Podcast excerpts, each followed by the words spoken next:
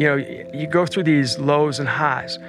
But going into 300, it just felt like we were invincible, like just feeling like fired up and like, let's just go. So it was wild to hit that mark and then feel all kinds of new energy. Like that was what was so special about it because you you get beyond 300 miles and then you realize, wow, like you have more force than you ever had even in the first day. You're like, where did this come from? So I mean, so much is the mindset to get out there when it's cold and rainy and 11 p.m. You know, like what's driving you? So then it gets us back to the question of why. And that's the other major thing. And like to be honest with you, whenever I'm doing an A race that I really care about, I actually write down my why statement. And I write down a bunch of stuff under why. Some are sort of personal. Some definitely would be like for other people, you know, for my students or my parents. I would like to impact other people and their lifestyle. That motivates me a lot to do my very best to hopefully impact someone else.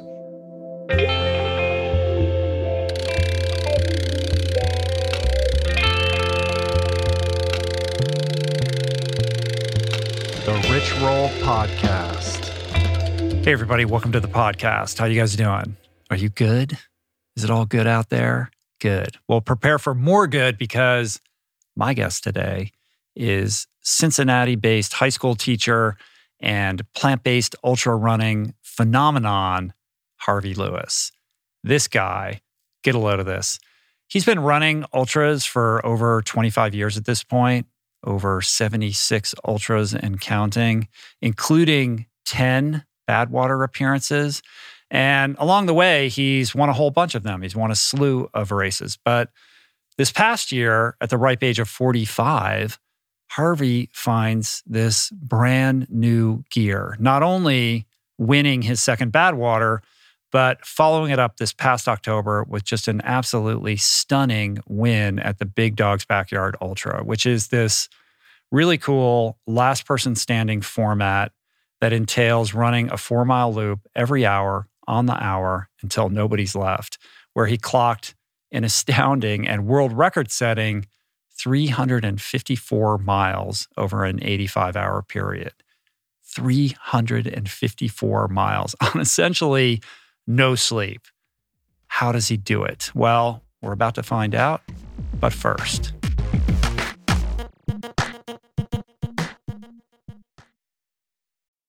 we're brought to you today by Momentous. Over the last 16 years, I can safely say that I have tried almost every single plant based protein out there. And I can tell you that most of them are highly processed with tons of additives and or they taste terrible, they're not third party tested or simply just don't hit the nutritional bullseye with a legit science supported formula with the appropriate amino acid profile that promotes optimal nutrient absorption, which is all just a long way of saying how enthusiastic I was to be introduced to Momentous's 100% plant based protein, which solves for all of the above and then some with a precise blend of pea and rice proteins, which yields a complete amino acid profile, tastes great, and has become my go to to ensure my body is supplied with energy for proper recovery and function. Momentous products are simply the best in the industry, which is why they're used by over 90% of NFL teams, by Olympians, Tour de France champs, and world class athletes across every sport. With all the BS in the supplement world, I trust Momentous's industry leading quality standards and quality. Try Momentous for yourself by going to livemomentous.com slash richroll for 20% off plant-based protein and all of their top-of-the-line products. That's L-I-V-E-M-O-M-E-N-T-O-U-S dot com slash richroll for 20% off. We're brought to you today by On. I am a total gearhead. I love researching the latest technology for the sports I enjoy. And I've learned that people often overlook apparel. But what you wear isn't just clothes, it is, without a doubt, technology. Technology that can make or break a performance. And I can tell you, after spending two full days meeting with the apparel wizards at On Labs in Zurich, that On is innovating in this space like no other with next gen premium fabrics And just this heightened level of sophistication and precision and testing and development and intentionality previously unheard of that puts them just miles beyond the competition. I've been rocking On's high performance running apparel, including the long tees, the weather jackets, even the climate jacket, all super lightweight, tailor fit, built to move, and just gorgeous to get you out and get it done in fleet-foot comfort no matter the weather. I'm super proud to be a brand partner with this impressive team. From increasing product sustainability to improved energy return and impact protection, truly Swiss innovation at its finest. To get you moving, On is offering an exclusive 10% discount. To redeem, head over to on.com slash richroll and use code RICHROLL10 at checkout. We're brought to you today by Birch. If you're serious about optimizing your sleep, listen up. I've spent countless hours researching and testing various methods to improve my nightly shut eye, and I can confidently say that it all starts with a good foundation. And if your bed is old, if it's uncomfortable, lumpy, then your sleep inevitably is going to be impacted. So it's important to invest in a quality mattress, one that's insanely comfortable, that's organic, sustainably made, and that, my friends, is a Birch mattress. Fair trade and Rainforest Alliance certified with the finest quality organic natural materials like organic fair trade cotton. Birch mattresses are made with none of the toxic chemicals and off gassing produced by most major brands. Kind of important not to be breathing that for a third of your life, I'd say. Plus, it's super luxurious. I've been sleeping on Birch for about five years, and I'd say it's the perfect ratio of soft to supportive. And the craftsmanship is just next level. I've got one in every room of my house. I love it. Pretty sure you will too. And right now, Birch is giving 20% off all mattresses and two free EcoRest pillows at birchliving.com slash richroll. That's 20% off and two free EcoRest pillows. Sleep better with Birch. So, Harvey, the first thing you notice about Harvey is just his infectious energy. This guy is bursting with positivity. And this conversation was just an absolute joy.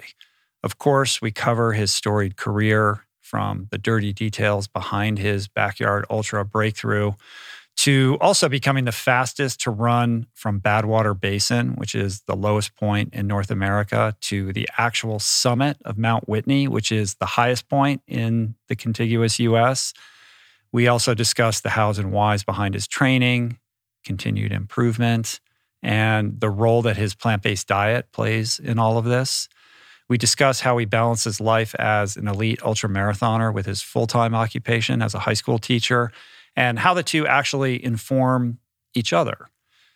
We, in addition, talk about his FKT attempt on the Appalachian Trail, how it brought him closer to his father, who crewed the affair, and the documentary, which is entitled Like Harvey, Like Son, that tells the tale. If there is a theme to this one, it's the power of showing up, making room for the magic that comes with rigorous, consistent and patient pursuit of the thing you love. It's also a masterclass on mental toughness, how pushing beyond the limits of what we perceive possible rests not in physical talents, but instead in training mindset. I love this guy. I think you will too. So here we go Harvey Lewis in all his resplendent awesomeness. Harvey Lewis is in the house. I can't believe you came out here to see me, man. I'm so excited to talk to you. It's an absolute honor. Honestly, I'm so excited to be here. Um, in thinking about your story, and as somebody who I followed for a long time, you know, I'm very familiar with your career. Uh, you're a guy who's been rocking ultras since the 90s. I mean, you've had this 25 year career of doing this thing and have had plenty of successes along the way. But I gotta say, you're really having a moment right now. It's, right? It like it's wild. It's crazy. Like yeah. you're having huge breakthroughs and winning races at a level that, you know, I don't know, would you have even thought this possible five years ago? Here you are at age 45, just absolutely crushing the game. What is going on? it's amazing, honestly. Like when I think back to all the different stages, you know, starting off in 1996, which 25 years ago was my first ultra, and I would never have dreamed where I am today going back 25 years ago. Yeah. Never, ever would have dreamed that. And just in the last, uh, even in the last five years, to be able to do the things we did this year, Mm-hmm. it, it just, uh, it, it kind of have to like, just um, sometimes I don't feel like it's even real. Yeah. Yeah. Well, you're a ball of energy, but it wasn't. I mean, how many weeks ago did you do uh, big the big dog big dog's backyard? I mean, that was in October, right? Yeah, it was uh, three and a half weeks ago. We Right. had the the uh, World Championship of Big's Backyard, uh, last person standing event in the backyard of Laz Lakes uh, Wilderness in Tennessee. So let's just start there. I mean, that's that race has come up in the past because we had Courtney in here who was talking about the last time that she, you know, went around the loop with you. yeah. Uh, this year was a different affair. Um, for people that don't know, maybe explain the format of the backyard ultra situation because it's very unique. Definitely. And Courtney is amazing, Mm-hmm. of course, you know. So uh, the Backyard Ultra is basically a race where you do uh, half the race is on the trail and half the race is on the road. So it's a 4.167 mile loop. I like how it goes down to the thousandth. Yeah, yeah, of a, I know. of a right? Mile, to- and even your every little- finishing thing is down to the thousandth. Every inch, Yeah. yeah. It's it's incredible. And this is wild because Laz actually dreamed this up when he was in high school. Mm-hmm. He had this idea, and it didn't really come to uh, formation until like he was in his 60s. And so, I mean, it's it's a it's a race that every 24 hours you're, you're running 100 miles. Yeah. And you just keep on going until the last person can can run a lap. And as you're going, if you don't make it back to the uh, the loop uh, in 60 minutes, you're out. Or if you you don't start the loop after 60 minutes, then you're out of the race. Right. So And you so- do this four four point one six seven mile loop on the hour every hour until literally last man is standing. Last man or woman. Yeah, last man or woman, right? Yeah, it's. Yeah, eh, I mean, you can take naps if you uh, finish fast enough to have like seven or eight minutes remaining or ten minutes. Uh, you you have to eat like a ton of food, and you have to keep your mind in the right place. And is you could go as fast as you want. Obviously, the faster you go, the more rest you're getting, and as time wears on, you're slowing down. So that window starts to shrink. I mean, at the end, you're getting like 12 minutes or so of rest in between. So there's no sleep involved here. Like there's barely enough time to sit down and get something in your belly before you're up and at it again. Yeah, the the first year I ran it in 2017, it was completely novel. I had no idea what I was doing, and back then we didn't sleep. But now I really try to incorporate sleep because the further it goes, uh, after like the first night, I can make it through without even caffeine, like drinking caffeinated Right. drinks. You know, it's not really a big problem. But once you get in the second night and then the third night, you feel like a zombie at times. You know, you, you almost get to that, you get to those moments where you, you start to s- sleep for like a microsecond, like while you're running, you, uh-huh. and you wake yourself up. Yeah. And, uh, so sleep has become an important component. And uh, on the nighttime loops, you can go faster than on the trail because it's on the road. Road. And I would make maybe uh, 48 minute loops uh, or out and backs. So I'd have 12 minutes where I could utilize like just eating as much as humanly possible in five minutes. And I would like lay down for maybe five or six minutes. And I'm able not to, really sure. able I- to fall asleep. I didn't really fall asleep most of the time. I would just lay there, but uh, I kind of experimented with it, and I found that even laying down with your eyes shut for like five or six minutes is really powerful. It actually it, it does revitalize you to an extent, even if you can't fall asleep. Right. Courtney was talking about these one minute naps where she thought that she was asleep for like an hour and was pissed at her crew, Yeah, but felt totally refreshed after a literally, you know, closing her eyes for 60 seconds. That's not Like, is that your experience or no? Like, how do you train for this? Or like, what is the, do you, do you try to do this in your training? Yeah, in yeah. This year I did, like, cause uh, last year that that really impacted me not getting enough sleep. So this year, what I did is like uh, during my lunch at school, I would take a five minute nap every day. Uh-huh. So I would just go into the like I have this bigger closet, just lay down on a yoga mat and literally f- try to sleep for five minutes. So I got to a point where I was uh, two or three days of the five day week, I would fall asleep for, for like three minutes, which is kind of wild. But in the midst of the race, there's a lot of things happening. One, your heart rate gets elevated. Two, after the second day, you're you're probably drinking some caffeinated drinks. So you're trying to play like an edge where you're you're you're trying to stay awake on your your out and backs on the second and third night by drinking caffeinated drinks, but on the other hand, you want to fall asleep, Uh-huh. and so it's like a tough like uh, dilemma there Right. and uh, it's it, yeah. So I just uh, I'm not really sure, like because the way your mind works, uh, I'm not really sure if I was. At sometimes I would I would drop into like some uh, level of sleep, but I just felt like my my mind was continuously running. So I would like be somewhat con- more conscientious, and you're always waiting to listen for Laz blowing the whistle. 'Cause, like, Right. at, at three minutes, he blows the whistle three times, and then two minutes, one minute, and so you're you. I have a really great, amazing crew chief, uh, Judd Poindexter, and uh, so I, I was able to rely on him, and I knew he would wake me up. But you still have like this this anticipation that oh, I gotta get up and get going. I've got to like have everything organized, and it, there's a lot of temperature variation too. Like at nighttime, it gets cold. In the daytime, it's warm, and your body it after like 200 miles. It, it doesn't uh, it do as well. You like can't with the heat. self-regulate, Yeah, yeah. you can't regulate the temperature as well. So it ends up being it's a wild experience just pushing your body 'Cause that, that's what is special about this race is it really gives everyone the opportunity to explore their limits and the other thing is that it's it's really a pretty interesting race to watch like uh, you know in a lot of ultras you might have an idea of like the top two or three runners based on like the front field of a race. You know, if you're watching like uh, Western States and you're like, you know, maybe one of those runners might drop out, but you kind of have an idea of who might be the top three or four.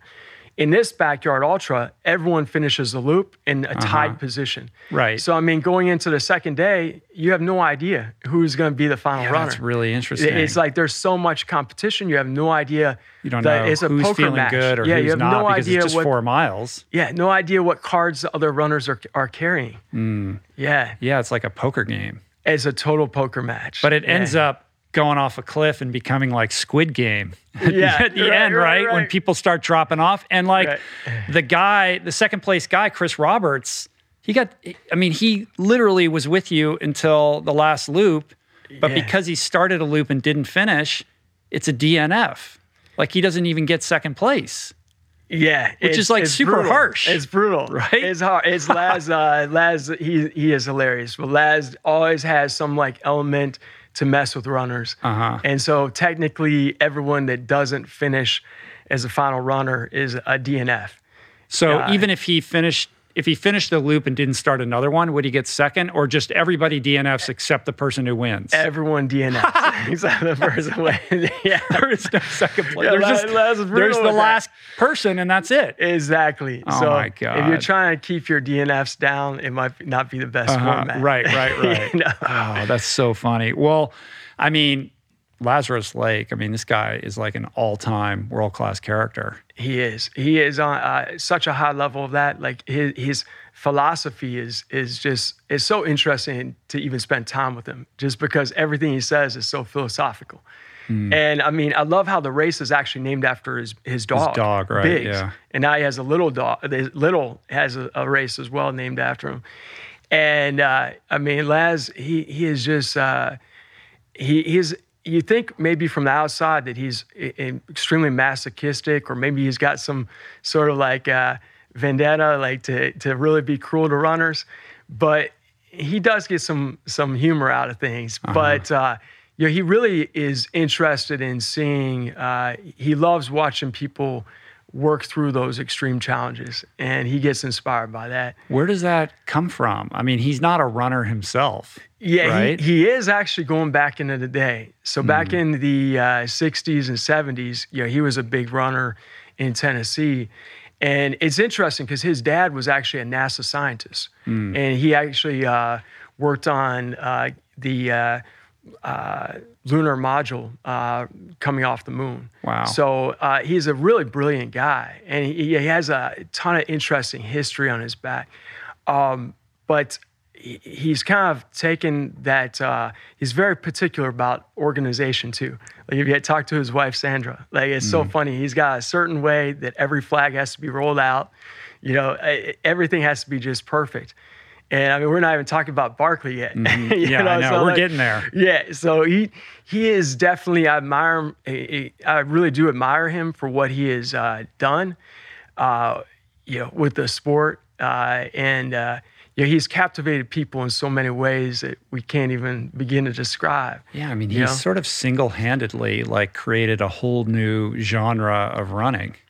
It's exploded with the unfinishable yeah. Barkley Barkley marathons right. and this whole backyard format, which yeah. he didn't invent it, right? But he sort of made it a thing here, at least in the United States. Yeah, he he actually invented the oh, backyard. He yeah, he, he invented did. that. Yeah, so it's now spread to over 62 countries, and they have, I mean, hundreds of events. There's uh, right. over 13,000 people have participated mm-hmm. already, and I mean, it's really exploded in just the last five years, last four years, it's just just it just grown yeah. by by madness. I mean, the format makes it really fun. There's a gamesmanship to it, and I suspect from a race organ- organizer point of view, it's a lot easier to conduct than you know a race that's traversing like a huge swath of land in a point to point kind of way. It's true. Yeah, yeah. yeah. It it surprises me at times though, because I'm like I'll follow their Facebook page and I'll see like posts from Pakistan or Morocco, and I see uh-huh. like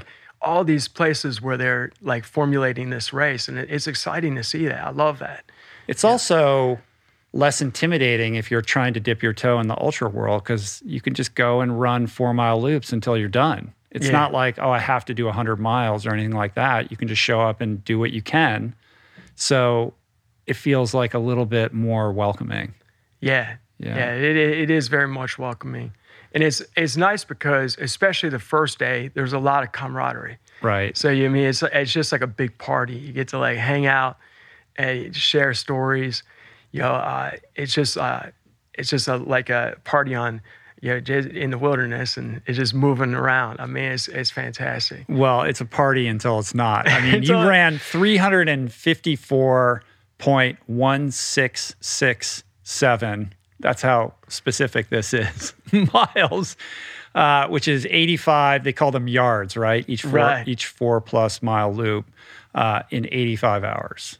Like I just, yeah. I can't even wrap my head around that. And it's so much further beyond anything that you had done um, in that format or even outside of that format. Yeah. Like it's a whole new threshold of experience for you. Yeah, it's it's wild. Uh, during the race, I actually you know, I went through a low part uh, around like mile, I think about 140 or 170 rather. Uh-huh. And uh, it's incredible because uh, I mean, I was had, I had like the the uh, battle inside my mind, like the side that was not wanting to submit at all, but I had like a little bit creeping in. That I thought of like, well, it would be nice to like, you know, just go relax in a hotel and mm-hmm. know, put my feet up and like, how long is this thing gonna go for? So and you're only halfway in. Only, and I, I mean, you don't know, that, that you're. Time. You don't know. That's the thing. No you don't know how long right. it's going to go. I had no idea at that time, and so to get through that dark place, I like share with my crew chief. And I mean, having a strong crew chief is really important in mm-hmm. this race. And I just like when I got back to the tent, I made sure no one else was nearby. And I just said real quietly to Judd, I said, "Hey, I'm I'm struggling through this a bit right now." And uh, he came up with a good idea. He's like, just visualize that you're running back and forth to work. Because I, I run That's commute to work. Do. Yeah. And so, like, that was incredible because at that point, I was really able to just go beyond it and then just focus on each loop and just imagine I was running back and forth to work. Mm-hmm. It was so easy at that point. Which is kind uh, of about the same distance, right? Three or four about, miles? Yeah, it's about the same distance. So it's incredible how just changing your mindset in like can make such an impact. And I really didn't go through any other. I mean, I went through. It was tough, in the in the fourth day, but I didn't go through a point that was like as mentally like where I was in a dark place like mm-hmm. that. Yeah. Mm-hmm. And then reframing it through that shift in perspective, like gave you this boost that carried you for another 170. Yeah. I mean, I know you had a crazy moment at 300, right? Right, right. That's a whole other Yeah, let's talk about that. topic. So, yeah, so basically, once we got into that third night, and uh, it kind of becomes like automatic, and you're just like you you get yourself back to the tent. You're laying down for five minutes. You're eating as much as humanly possible, and you're just lining up at the line again. And you're wondering, like, how long are these people going to go for? Right. But and you're it's a poker game. You can't play your hand, right? You You can't let can't. anyone know that No you're way. feeling down. Oh no, no, no! Uh-huh. Like that would be destruction. Yeah. So I mean, it's like, yeah. So then you just you just keep on playing it out, and um, you know, during the third night, there was something that kind of hit me. I think it just I got very automatic with it, and uh, I felt pretty strong. Like I was just like dialed in that I was back to my game plan that okay, I'm gonna go as long as this thing carries, it, however long that might be. And uh, you know, the the Chris Roberts at that time was actually really, really struggling. Uh, the Japanese runner, runner Mori Mori, he was looking strong. Um, but Chris Roberts, in, in the last three loops of the nighttime on the third night, he got to a point where he was actually running sideways. Like he was actually hip sc- like skipping sideways. And I was like, mm. wow, I'm, I was I was really impressed by that. I'm like, man, this guy's staying in here because I was pretty sure he was gonna like tag out. He's got like three minutes left on his loop, and he's like, he is so serious to the point where he's willing to skip sideways to get himself down to the, which is not easy to do. Uh huh. Yeah, he never. So he literally he pivoted his pivoted his body, because his knee was hurt. Right. Wow. and he literally skipped sideways. I mean, I Uh-huh. was like, you're running sideways after like 200 and some miles. These guys are never to give up either. Yeah. You know? Yeah. So I said something to Laz. I'm like, Laz, you know, none of the three of us are to submit. I said that like I think somewhere after like 300 miles. I'm like, it's just not going to happen. He's like, it's going to happen eventually. Yeah. One way or another, right? right, right. So the year prior, when you were going tete a tete with Courtney, you you pooped out at 240 or something like that. 270. 270. 277. Uh-huh. Yeah, 277. And she So- did 281. When you came up on that kind of mile marker this time, what do you think? Like, how were you able to get to a different gear? Like, did you do something different in training? Is it experience? Like, what changed? Uh, well, you know, I thought back to 2017 because that's when uh, Guillaume and I, uh, the French runner, we we both uh, were running. Uh, we ran like an additional day uh, beyond everyone else, and we uh, end up going to 241, and I I submitted at 241. That was the assist that year, and I thought about Laz back then. He said. He had, he had this big thing about saying, okay, I think you guys are going someone's going to make it to 300 miles. And like that year in 2017, it was the first year I did it. And so this idea of 300, it kind of got in my head. And I'm like, well, shoot, we're going to get to 300 and neither of us are going to want to quit either. I got to get back to teaching. And it just became this like number that was like out there. And then Uh-huh. last year with Courtney, I told Laz somewhere before, I think three laps before I stopped, I'm like, Laz, we've got this. We're going to beat a 300. There's no way we're stopping. And then sure enough, three laps later, my mind like wouldn't, it gave up. Like, so I felt at this race, I really didn't want to like give up mentally. Like if I was gonna like uh, be be out, it was gonna be based on me not making it back in time. Like I didn't. It, every other time I I did this, when I submitted, it was because my mind I had given up. It wasn't because I timed out. And so this race, I wanted if I if I didn't if I was gonna go out, it was gonna be based on not making it back in the 60 minutes, Right. not based uh, on like oh, I don't think I can go any further. You know, because last year with Courtney, you know, I, I thought it was it was really amazing running with her number one. Like we were eh, in a dynamic where we were supportive of each other, Sure. which was really special. I mean, like we both have a history with the 24-hour USA team, but like to work with somebody, it it makes it like just an amazing experience where you're like working for something greater, and it's like, uh, so yeah, last year I just got to this place where I was uh, in my mind. I didn't think I could. I thought I was losing time on the laps, and I didn't think I could make it many more laps. And so I, I was like, okay, I started to like hallucinate a bit more, and I said, okay, this is um, I think this is it, uh, and so I gave up. Uh, so this year, I've really trained my mind more to to not submit. Like it's gonna if I if I go out, it's gonna be physical, not. And what does that training look like? Like, is it is there a Yeah. specific program or method to this? Yeah, the, madness? the method to the madness. well, part helped that I did a backyard ultra in March Mm-hmm. where I actually was the final person standing. And that was the first time I did that. And so we did that in the Ohio Backyard Ultra. It went to about 240 some miles. So that that helped to have that victory on my back to to understand what it's like to be the final person. And then leading up to this year, I did two races. I did well, I did Badwater, which helped. Always Right, helps. which you little, won. Little, little Badwater. And then I did the uh, fans 24 hour race, uh, seven weeks out, and the uh, I did the Superior 100 race five weeks out. So doing a road race and then a trail race with 20,000 feet, Uh-huh. like five weeks out, it, it helped, you know, including both dynamics, um, but also conversation with my crew chief. You know, like we had we had it dialed down in terms of what we wanted to do. I think that helps a lot. What is what are the the the characteristics or qualities that you look for? Like what makes a great crew chief a great crew chief? Because I think people um, really underestimate how crucial you know those people are who are supporting you. And Yeah. you know, many of us have had experiences like we get our friends to do it, or, or you know, I've had my wife do it, and my stepsons, and and it's great, you know, but they're not like dialed in as crew people. And when shit's going off the rails, like you want someone there who really understands what you're going through and can make sure that you're getting what you need. Yeah, I think it's so important.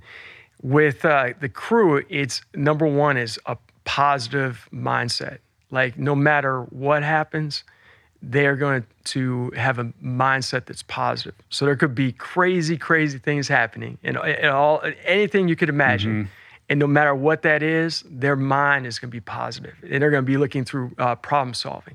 So problem solving is great having someone that is uh, loyal and has your, you know, they, that's huge, uh, that you feel comfortable with. So it's like, uh, they don't have to be an amazing runner at all, at, at all, not, not at all. It's more important that they are flexible, like they're they're willing to like uh, they're excited about it. It's also important to have someone who's excited. I mean, you don't want to have someone come out there is like, oh my god, I'll be out here for like, can you imagine? Like, I mean, that's a long time. Well, there's, I mean, there, you know, there's legendary time. stories about, you know, people bailing in the middle of RAAM and all that kind of stuff, right? Right. Like, wow, this is way more work than I thought. Like, Yeah. and the crew's fighting and they're not getting along and the whole thing just craters. Yeah, it's it's important. So uh, I I try to build the crew uh, months and months before the actual event, and I don't have crew for all my races, you know. Uh, but like on my A races, I, I definitely try to build that prior to going. So like Badwater, for example, is is a fun race for the c- crew component because you have the crew that is going to basically follow you the whole 135 miles. And it's it's so important to have a group that gets along together.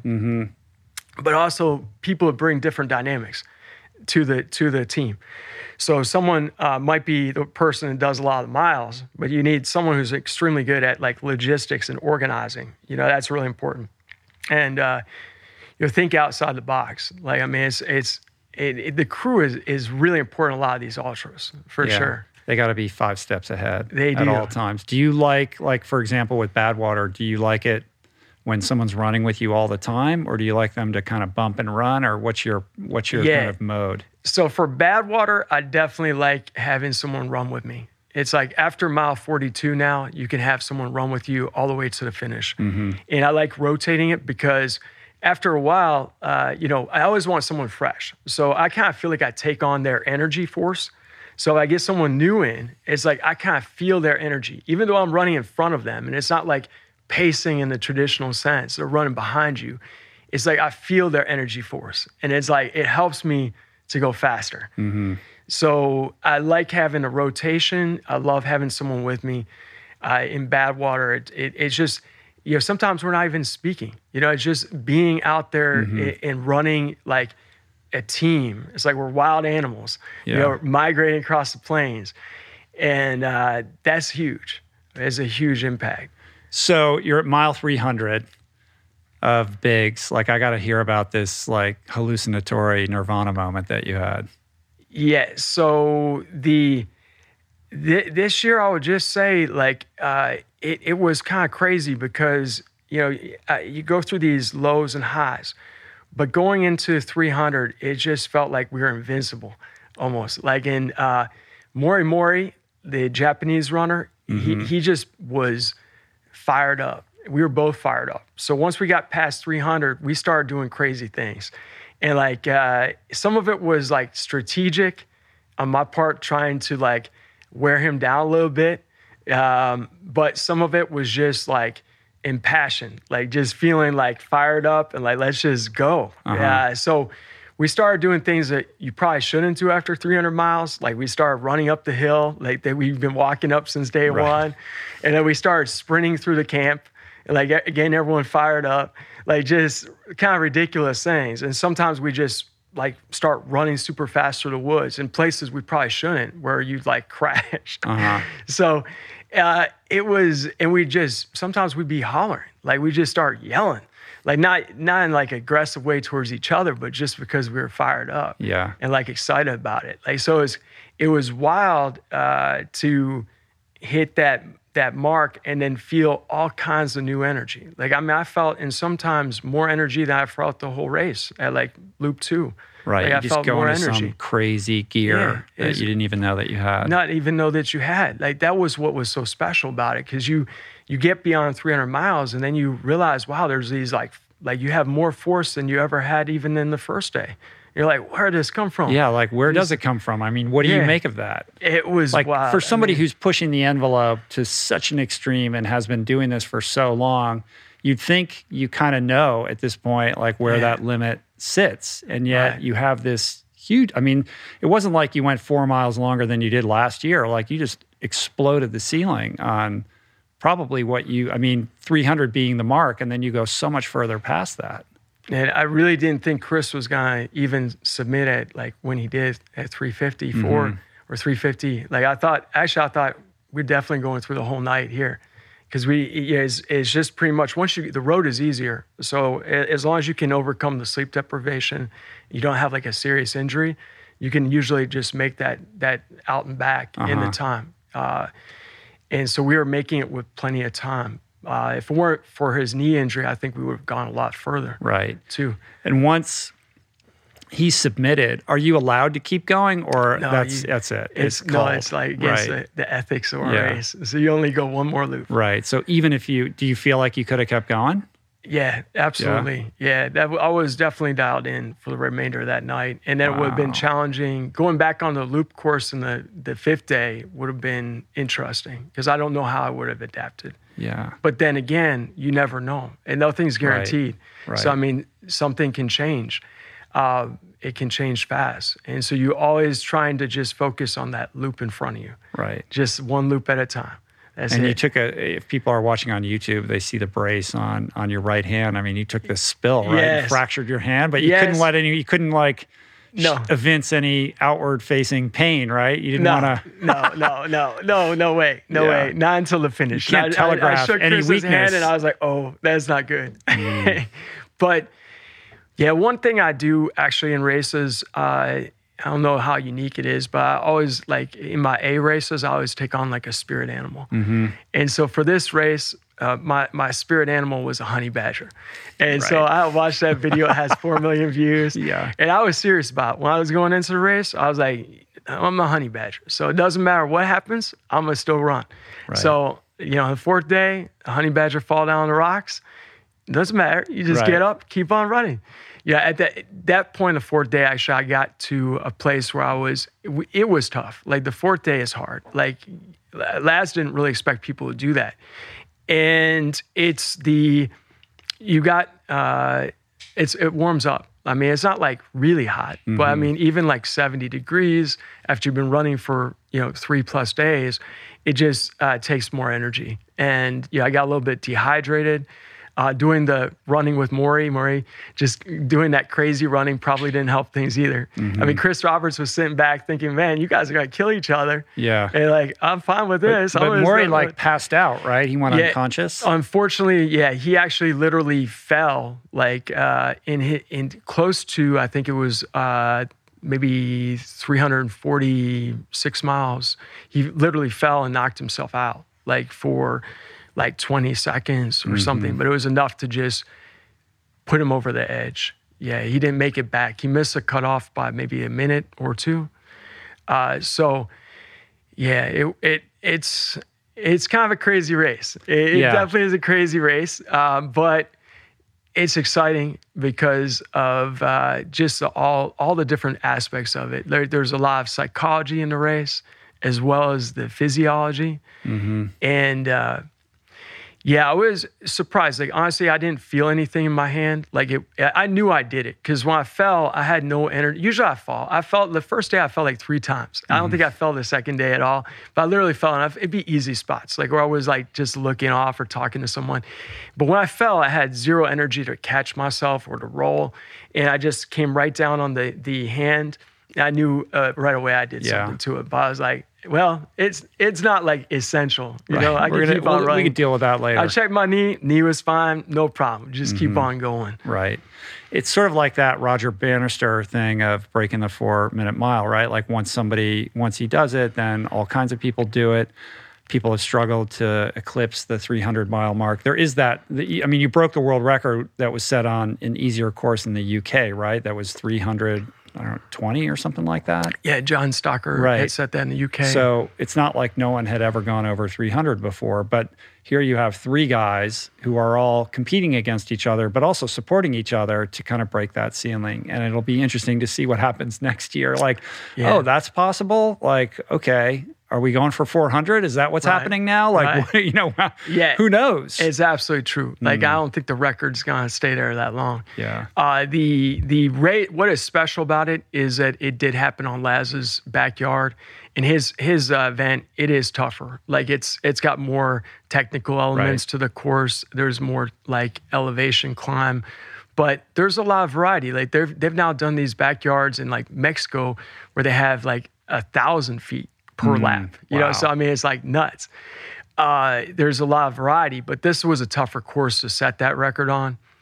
But I think you're right. Like Does- it's gonna be like crazy. Like where Yeah. where's it gonna go? I mean, and- have they done one on a track just to see Uh, how far you could do? no, like, what, like creating the optimal conditions for like a crazy record? they? It, I don't know about a It's kind of track. not yeah, really it's in not the really. spirit yeah, it's not in the, the spirit of it. Yeah. It'd be better to have it like in incorporate like trails as well Mm-hmm. Yeah. as the road.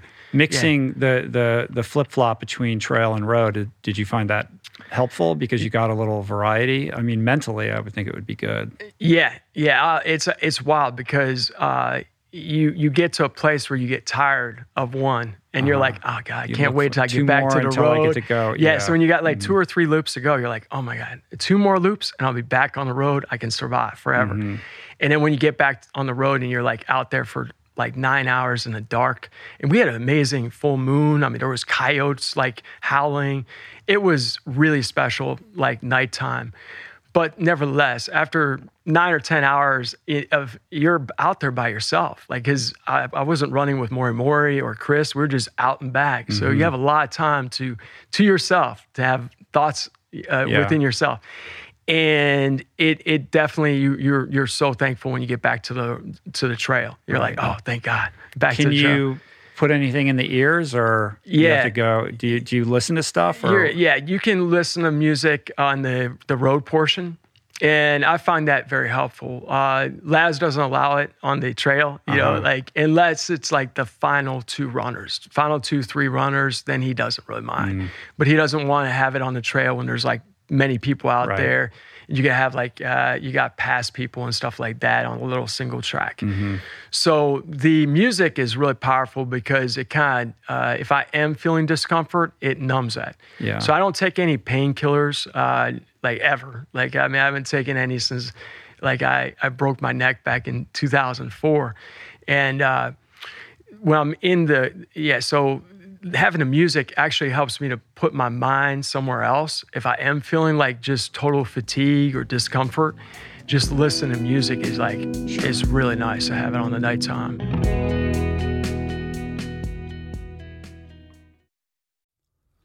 We're brought to you today by Seed.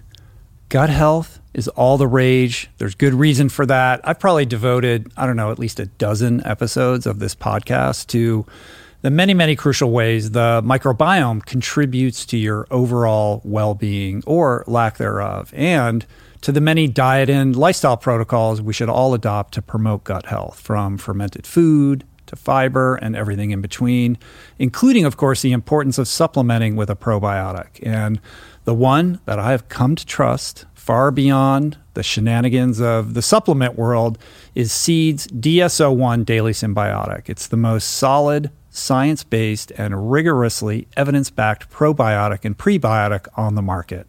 Formulated for optimal digestion, gut immune function, gut barrier integrity, skin health. In fact, my 16 year old daughter has been using it to clear up a significant acne issue, and it's been wonderful, as well as many other systemic benefits. Like I said, I've been taking it daily personally for years. I love it. My body loves it. And right now, for our listener community, Seed is offering 25% off your first month of Seed's DS-01 Daily Synbiotic. Visit seed.com slash richroll and use the code richroll25 to redeem this offer. That's seed.com slash richroll or code richroll25.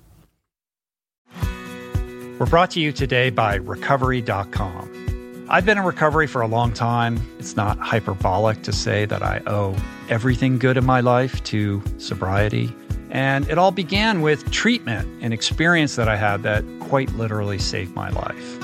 And in the many years since, I've in turn helped many suffering addicts and their loved ones find treatment. And with that, I know all too well just how confusing and how overwhelming and how challenging it can be to find the right place and the right level of care, especially because, unfortunately, not all treatment resources adhere to ethical practices.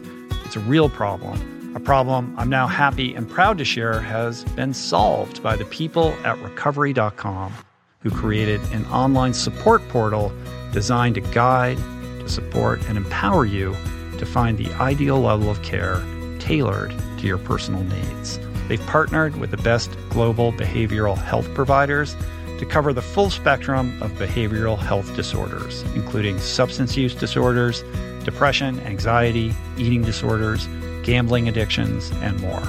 Navigating their site is simple. Search by insurance coverage, location, treatment type, you name it. Plus, you can read reviews from former patients to help you decide. Whether you're a busy exec, a parent of a struggling teen, or battling addiction yourself, I feel you. I empathize with you. I really do. And they have treatment options for you.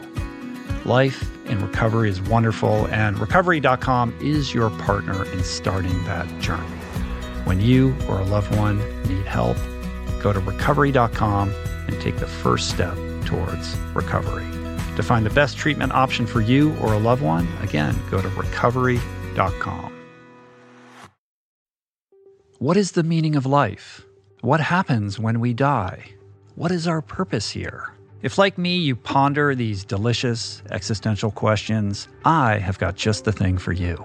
It's called Soul Boom. It's a podcast hosted by everyone's favorite best friend and my friend, the deep thinking and deeply hilarious Rainn Wilson where he communes with intellectuals and entertainers, theologians and philosophers in intimate exchanges that tickle the mind, heart, and yes, the soul.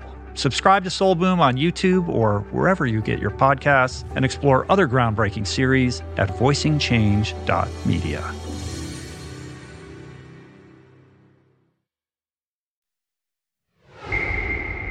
what is the nutrition strategy like? Like, how are you keeping calories down after all that time out there? Like, what's the fueling like? Well, you just have to uh, look at it as like this is all you can eat buffet and be so thankful that you can eat all the food in the world.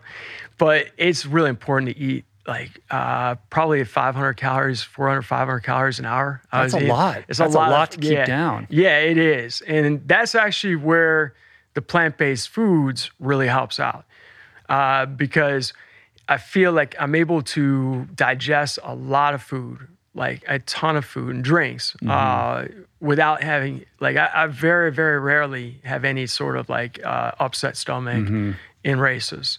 It's like extremely rare. So what's the combination of kind of performance nutrition, like the you know high calorie drinks versus real food, and what does the real food look like? Right. So I would drink Tailwind, but I also had diversity. So I would have like, uh, I'd have like soda as well. I had like coconut water, which was really nice. Uh, and then I'd have like things like from fruit, like watermelon, blueberries, to uh, squeezable fruits, uh, to soups, and like vegan mac and cheese.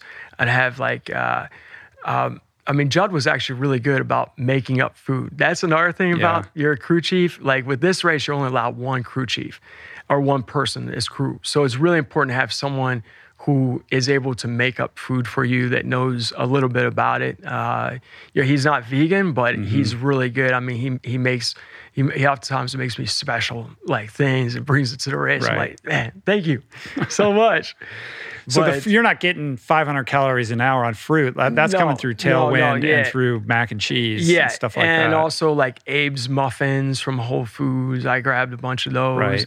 I mean, those are like actually, believe it or not, it's like 400 calories or some 300 Uh-huh. calories per little like muffin. So I'm out would and chips. Uh, so I mean, guacamole and uh, I'm eating a lot of things that aren't like healthy to eat on a daily basis. You know, like just high calorie items, and I'm not really looking too much at like you know my protein content it's more like uh, want to get complex carbohydrates rather than just simple sugars like i definitely am getting a ton of simple sugars uh, but i'm also getting complex carbohydrates too. So i mean everything like pastas soups things that are easy to digest. Like i'd have like uh, like mashed potatoes and vegetable broth mixed together and that was really easy to to digest. And especially if it's hot out like then you want to think about things that are that are easier to digest then Right. at nighttime i could eat like the heartier items. Right. yeah. Um, no stomach upset no stomach upset amazing. yeah it's wild because you th- that that It- gets the best of them. Yeah, it's You know? it's huge. It's like the the ultra like ultra has maybe you know there's like 10 or 12 major components I can think of that are really important elements to a race like pacing. Pacing is huge. Uh, but nutrition is definitely one of the top ones. And like being able to just eat a like a, a, a bean burrito and then just take off, like that's a huge advantage. Yeah. To be able to digest that while you're moving and running, it's a big advantage. Yeah. But also, ultras are famous for like, oh, I, am just going to eat pizza and like, you know, all kinds of candy and crap and stuff like that because I'm burning all these calories out there. And then people, you know, start barfing and having the runs and all kinds of stuff happens. Yeah, yeah. I think that's where not having the dairy in there really helps a lot too. Mm-hmm. I mean, uh, yeah, I, it's. I mean, I can name it like maybe three or four times in the last five years where I've actually gotten sick in ultra. That's it. Like Right. literally, like three or four times, and usually I can explain what happened in each of those instances. Have Yeah. you, uh, I have to ask you, have you talked to Courtney about this? Uh, this she has one- her nor, noto- Oh. she's sort of no, notorious for like oh, her nachos her- and cheese. yeah, like Yeah, all the stuff yeah. that she eats. Right, right, right. And you know, she occasionally has like a stomach issue in her races, right? Yeah, like there's yeah. Harvey's right well, over there. I, I love Courtney, so I mean, I'm like very respectful about. of course, what- what- I don't. yeah, I'm yeah. not taking anybody's Yeah, yeah, no, inventory no, on this. no, like she's in a, Yeah. on a different planet, Yeah, so it's like, she is, like, knock she- yourself out, Courtney. Right, whatever right. works for you. Exactly. So, So, uh, only love. Yeah, yeah, yeah. Let's so be I, clear. Usually, uh, I, I, yeah, I, I usually am kind of careful about how I, how I like. If someone asks me, then I'll share. But I don't usually like, uh, like. I'm, I mean, once in a while I, I do, but um, you know, we do share ideas. A lot of times, like on the 24 hour team, you know, we'll have something that works really well, and like the other runners will pick up on it. You know, so. Um, I, I imagine I'd love to co- collaborate with her more in the future. Uh-huh. You know, I mean, uh, but I haven't really said a whole lot to her about it. Yeah. I mean, No, I get it. with her? Yeah, completely. She's so. I like- wouldn't either, Yeah, you know, no, I she's got her yeah. like nachos and cheese that she loves. Right. And if that's working Yeah, for her, right. awesome. You know? Yeah. So t- let's, maybe this is a good opportunity to kind of d- dive a little bit deeper into the whole vegan thing. I mean, you've been, you went 100% plant based in like 2016. Yes. And yes. so, talk me through like what that was about and why you made that switch and what you were doing beforehand. Right. So going back in time, I've I've actually been vegetarian since uh, 25 years ago when I first picked up ultras at the same time, Mm-hmm. and you know that was just a, a revolution in my life. Like uh, just because I, I felt a transition just overnight, like just like uh, I went from being like Chunk and Goonies, like uh, the, the the chubby kid growing up, and uh, not being like uh, one of the top runners at all. In fact, I was usually one of the the final, the last runners to finish races. And so Yeah, I think it took you, like you, It- you've said, like it took you years and years and years to break five hours in the marathon. Yeah, it took me five years to actually break 5 Uh-huh. hours in the marathon. Now, I did get started young, like at, at Right. 15, but you know, it's kind of it's amazing for me mentally just to think about the like chiseling through the little wall, you know, like the Count of Monte Cristo, just all the little walls I had to chisel through to get here. I mean, you've been chiseling for a long time. I mean, yeah, it's like time. you are like the ultimate like Harvard Business School test case in like persistence and consistency. Yeah. You know, yeah, 25 you, years of relentless. I mean, you you really haven't taken a break, right? Like you've just been doing this full speed. I mean, you have a full-time career and we'll talk about Yeah. that, but you know, this has been your life for a very long time, which is why I kind of opened it with the question of like how are you having this break? You would think like you'd plateau Right. and it would just kind of balance out and you're like, okay, this is where I sit in the pecking order of things, especially in the ultra world where it's kind of notorious particularly with men, where their the elite level of their performance seems to have a pretty short shelf life, right? Yeah. Like we see people who burst onto the scene, they win everything for a period of two or three years or four years or something like that, and then really struggle to kind of match those results. Yeah, it's it's uh it's been incredible. Like it's been an incredible year. But uh, there's a few things that happen in, in my formula, and uh, one is always keeping it fun. So like I I just love what it what it is. Like I I really genuinely love running ultras, and I love the adventure. I love the meeting the people. I mean the opportunities I've had, like coming here travel, today, is these cool incredible. like I mean, it's been incredible. So I love the the spirit of what it is. Uh, so keeping it fun is really important. Like, and then listening to your body. So I, I think that's a really key component. So I don't have, I'm flexible. Like I- know, like coming off of Big's, now I'm getting ready for Barkley. Uh, But I don't have like a, a coach. I don't have like a set program, which is interesting, comparable to Courtney. Like she'll tell you too. She doesn't have like a set routine of like what she's Right. doing. It's based like we're very similar on that domain because I'll just go out and run. Like this morning, I went out and ran. I didn't have any measure of how far I was going to go. It just depended on how I felt. And so, like listening to your body and going by that, while you have like goals for each week or each month, it really helps you to be flexible. So, being flexible and listening to your body. And uh, also different specializations. So, I, I like getting out and running like a 5K. You know, I'm I'm not gonna likely Right. win that race. You know, I'm, sometimes I might in a local race, but I'm I'm likely to finish like 10th or 12th or who knows what. It doesn't matter because I'm pushing myself in that area. So not getting caught up into I have to do only this particular type of thing. You know, getting into swimming. You know, doing whatever it is. Mm-hmm. Like being able to diversify is super powerful as well because if if you're able to run a 5k better or you're able to get out there and swim a mile that's going to make you stronger when you come back to the event you really excel in mm-hmm. and that'll make you stronger in the event you excel in Yeah, you're pretty diverse in terms of distances and terrain. I mean, you've you're a 245 marathoner, right? yeah and you can yeah. throw down for a 10k all the way up. I mean, usually the people who are excelling at the super long stuff, that's the thing they do. They're Yeah. not. I mean, there's exceptions to that. I mean, like Jim Walmsley is like Yeah, exactly. rewriting the record Right, book on, right. on what's possible in that regard. But you are really, you know, kind of resilient and capable across, you know, a multitude of specific disciplines within running. Yeah, it's uh, it's it's uh, you know I think going back some time, I think people kind of had me pegged as like a road runner. Uh-huh. Yeah, like they thought, oh, Harvey does Badwater, he does a 24 hour team. Yeah, he's not like a, an ultra uh, trail runner, but I actually really love both. You know, and like Big's But gave me the done opportunity to show Yeah. show that that I love I love trails as well. It's just uh, people maybe assume because I, I live in Ohio, you know, it's like we don't have like the the big mountain trails that you have like in the Rockies or out in the Sierras. And you haven't And- done uh, Western States or UTMB. Yeah, Those are the two things Right, that kind of right, stand right. out. Like, where's Harvey? I know it's kind of wild. Like uh, UTMB, I've been out there twice, like with uh, other people I've taken out and just run the the loop, and it's beautiful. And I I'd, I'd love to run both those races, of course. And uh, Western States is just like that's so tough to to get in the lottery. So actually, this year was the first year I applied. Really? Yeah, I did actually. Like uh, so. I'm thinking maybe you know maybe about ten years from now I'll get in. we'll see.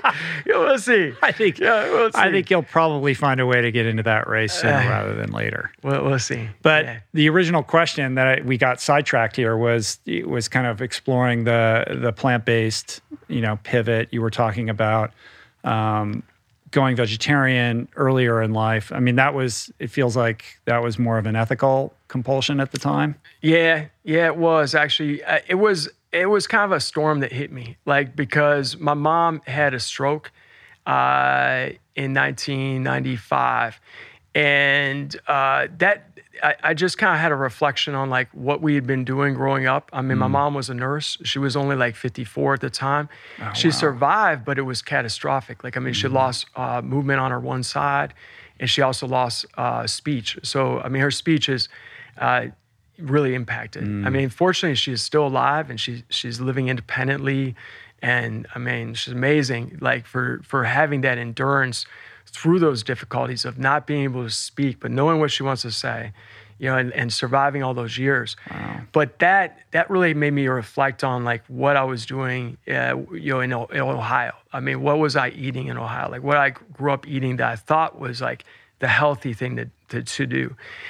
And also, I had like going back to when I was, I guess, maybe a junior in high school, I had like this sort of epiphany that I, I did make this connection. I was like going through, I think, McDonald's, and I was thinking about like just, uh, you know, where the food actually comes from. And I think, I, you know, we're really disconnected we're f- from our, our uh, where the food comes from. And I was thinking about slaughtering and all that. And I just really didn't want to be part of it but it only lasted for like a day or maybe even like half a day and i just didn't know where to go with that. Like i had no no one was vegetarian in my school uh, that i was aware of and uh, there was no options at the line like the lunch the lunch line. So i was like where do i go with this? So i had that original thought but i didn't have any legs to run with it. And then when i was uh, a sophomore in college, you know, after my mom had the stroke that summer, I I finally said, you know, I need to like actually make uh, you know in, in an effort to like research this and find out. And that's when I started like transitioning. I just went over to eating vegetarian. And uh, so yeah, it, it's uh, the last five years. I finally came t- in 2016. I've been wanting to do it for a long time, but I thought, what am I doing? Why, why do I still like? Why am I still avoiding this? Like, what is it? And it was out of convenience. Like I thought it was going to be an an inconvenience for other people for me to go vegan, or maybe it would be difficult with my like travels. I love to travel around the world. Maybe that would affect me but uh, basically, I thought, you know, this is I've I've I want to do this. I've got to do it, and I just said, okay, I'm gonna I'm gonna do this. I'm gonna set this, and and then after like literally like I think maybe ten days, I was like, what? Why did I not do this like years ago? Like it's so easy, and Did you I didn't feel, feel a like difference? I don't know that I felt like um, in 10 days like an incredible change because I already felt pretty good um, with eating vegetarian, but definitely within a matter of months, like I noticed like changes, like just uh, I would say my performances, like I had my fastest marathon ever, like uh, in 2018. Yeah, so that was my fastest marathon ever. Uh, and I like noticed that I was getting faster after that case. Right. Yeah. So you attribute, I mean, I, I this is attributable to just improved recovery, right? Yeah. Yeah, that's you the biggest get. thing. Yeah, Right. thanks. So what I found is that my speed of recovery is ridiculous. Like, I mean, it's just crazy. I mean, like, for example, I did that uh, 24 hour FANS race seven weeks before Big's. 13 days later, I did the, and I, I, I up, it ended up being a 19 hour race because we had like this crazy lightning storm. But I ran, I think, over 120 miles in, in 19 hours. And then 13 days later, I did the Superior 100 with like 20,000 feet of climbing. so it's like, it's it's kind of it, it, crazy. What is your like, like, monthly mileage? Uh, it's not nuts. Like honestly, oh come on. I, I, no, I really truly I end up averaging like hundred miles uh, a week uh-huh. roughly. Um, but when um, you're packing like a bunch of those yeah. races, and I mean that's the real training for the bigger races, right? Like yeah, the, the races themselves are part and parcel of the training. Yeah, like I mean, I have A races. Those are ones I'm just like all forces in. I'm actually going to taper for, and I have like B and C races. Uh-huh. The C races are like, okay, there's a race this weekend. I've like done zero taper. I've run 100 miles this week. I'm gonna go run this. It's good training, you know. Um, but it's important not to overdo it. Like, I mean, that's really like I don't typically do races 13 days apart. Uh-huh. I might do that once a year. Uh, running like this year, I've run seven ultras and that's and I've run maybe like ten other races or like marathons to like three uh, three point one. Uh, so it, it's important because if you if you run an ultra every three weeks or two weeks, you're just not going to survive. Yeah. You know, you, yeah. you're you're going to end up burning your your passion out, or you're going to end up uh, just like hurting yourself mm-hmm. potentially. Yeah. So I mean, it's important to think about. Like, sure. Yeah. Sure. But you do this string of ultras kind of back to back. And the point you were making really is just the benefits of eating plant based allowed you to kind of bounce back in a way that you hadn't prior. Absolutely. Yeah. I mean, it's just incredible. Like uh, a lot of people traditionally might say, oh, you need X number of protein, grams of protein a day, or you need this and that. Um, but by just eating a balance, a variety, uh, eating like healthy whole food based items, it's it's incredible how quickly you can get your body to recover. Mm-hmm. And it's like when I was in my 20s and my 30s, I can remember feeling like aches in my my legs or just like fatigue that lasts a long time. And now it's like crazy, but it it doesn't last long. Even after doing Big's, I mean, I left Big's that was kind of a wild experience because after I finished, I really didn't want the event to end. Like I was just, it, it, was so much fun to have that, like something I dreamed about for years, like come to fruition. It was just incredible.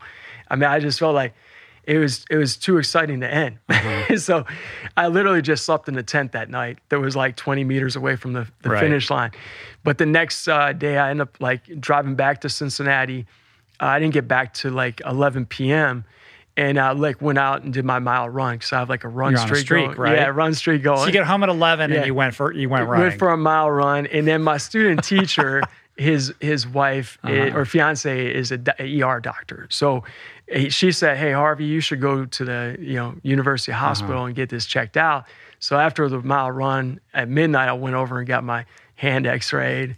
And then uh, I was there for a few hours. They had some good laughs with me. Uh-huh. And I, I, I, got back home. I ran to work the next day, like uh, at like I don't know, like seven or something like that. So, and it was wild just running to work. I felt pretty good. Like, I mean, I, I, I, felt that I ran, you know, a good distance, but it's like that process of healing had already like started to really happen. And it, it happens really fast. Mm-hmm. Mm-hmm. What do your students think about all this? Oh, like, man. what's the vibe? Like, I want to do a vibe check. Like, They're amazing. Uh, they, like, they, do they have a concept of like what's actually going on? They, they, there's, there's a lot of variety there. Uh, you know, they, they're super supportive. Uh, I have this um, just amazing group of students. SCPA is a really neat school. It's a K through 12 public arts school, mm-hmm. and so we're we're you know, our kids, they all have majors in the arts. Some are ballet, some theater. You know, it's like all over the place. So they have incredible energy already, and they're already doing so many amazing things. So for me to be doing this is just kind of like I just fit in. Like they're already doing their own. Right. Like we have a major musical happening right now, Grease, right. and uh, but they they do kind of like get excited about it, and they're like they're kind of like, you ran how far? Right. you did what? Like Mr. that's Lewis, to like uh that's like to 300 and Michigan. what?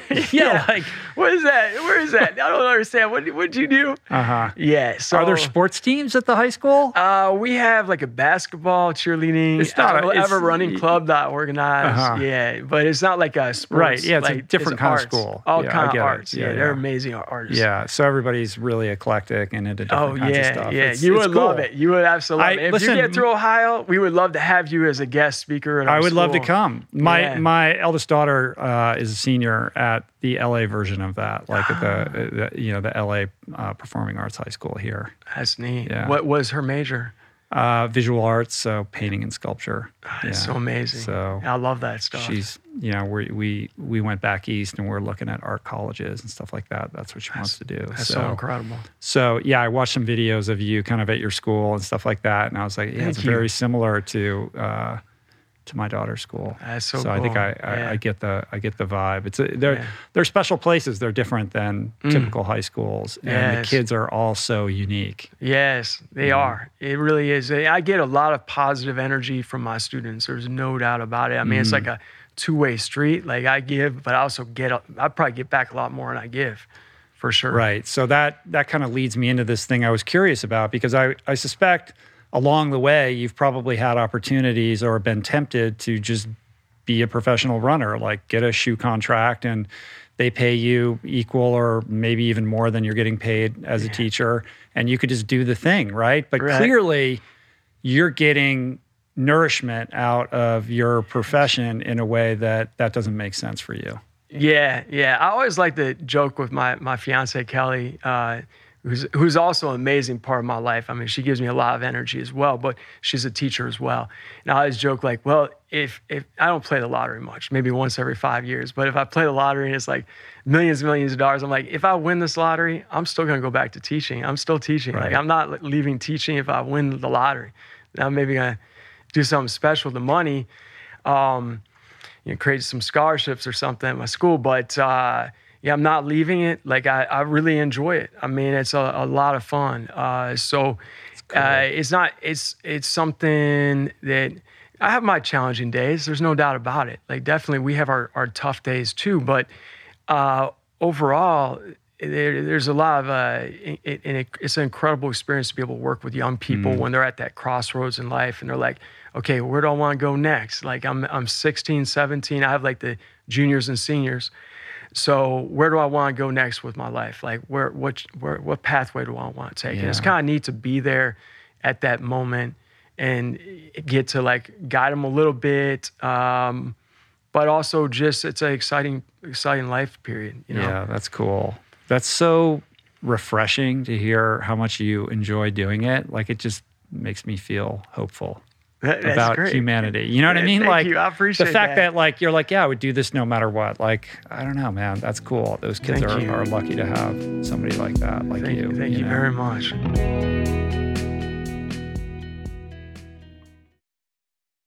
You are listening to this podcast because you care about improving your health and your well being. But this quest is incomplete if you have yet to add my friend Dr. Rangan Chatterjee's Feel Better, Live More podcast into your listening quiver. An RRP favorite and someone I'm personally quick to call when I'm in need of good advice. From nutrition to mindset, fitness, and relationships, each episode is packed with the tools you need to become the architect of your health. Subscribe to Feel Better, Live More, available wherever you get your podcasts, and explore other groundbreaking series at voicingchange.media. There are certain rare people who have a powerful voice and know how to use it. My friend Amanda de Cadenet is one such human. The podcast is called The Conversation because it is the conversation, a groundbreaking series of raw and honest exchanges on the issues that matter most mental health, sex, politics, ambition, gender roles, and more. Listen to the conversation wherever you get your podcasts and explore other groundbreaking series at voicingchange.media.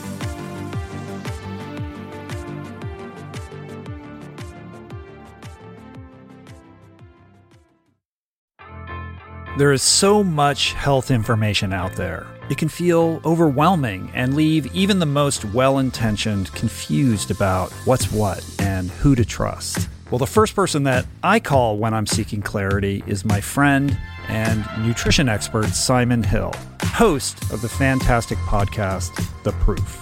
Each week, Simon matches wits with brilliant scientists, translating their evidence based insights into actionable tools for better well being. Subscribe to The Proof, available wherever you get your podcasts, and explore other groundbreaking series at voicingchange.media.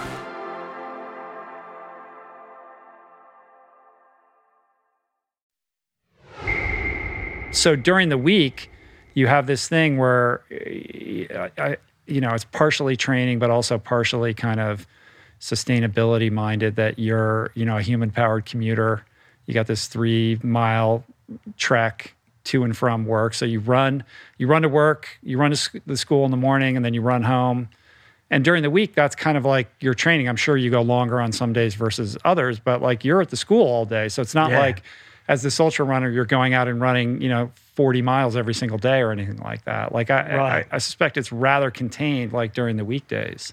Yeah, it's uh it's a really important part of my training. Like I run basically three miles of work, uh, but it, a lot of days it ends up being like longer. You know, two or three days a week, I might run like eight or ten miles uh-huh. uh, back and forth, and it's a really nice way to to get the get the day going. I mean, like it, it gives me a chance to reflect on what's happening for for the day, like what I want to focus in on, and uh, and I think having that it, it, having that energy, it kind of prepares you for being like a speaker or being interacting with students. And then at the end of the day, if you had a rough day, it definitely helps as well. Cause I mean, it's like running is therapy. I mean, mm-hmm. so it like you have a chance to think about, okay, what happened with that student? What could have I done differently with that situation that would have worked better? Or where, where should I like, maybe what should I do with class that next week? You know, so I have those thoughts, but I also have thoughts like, you know, maybe it was just a challenging day or maybe I'm exhausted. Like in running home, literally like, again, reinvigorates mm-hmm. me to like transition to like that second part of life. Mm-hmm. So I'm able to leave like stresses that are work related at work and not carry them with me. And I think that's a powerful tool running is like it's free virtually and it's like such great therapy for us. Yeah. I mean, eh, no matter what your situation is, having that running is is a really powerful thing. The other thing about it is I, I run with a backpack. So I'm running with a little weight uh, for you know 30 plus miles a week. And that that definitely helps. And uh, Cincinnati has some hills. So I get a little hill training in. How do you avoid injury? Yeah, it's uh, I've got well, I've got Mr. Miyagi. Uh, right, that, you were telling one, me about this guy. Yeah, I'm ready to get on a plane and go visit this guy. You're invited. Like you can stay at my place. Uh, it's only like a half a mile away. Um, but Andy Shetterly does active release therapy, and uh, you know there people can seek out you know sports massage or physical therapy and things like that. But uh, I've just found it really powerful. Like I typically will see him uh, three times a month. Mm-hmm. And then if I'm having ever an issue, like I'll just go see him like twice in like a week, and he he can usually fix it in two t- two visits. Right. Like super so, painful. Uh, ART. ART. Oh yeah, yeah. So we it's not painful at all. Like we we keep it like uh, on a scale one to ten, like a four or five. Like we mm. we believe it's like it's better.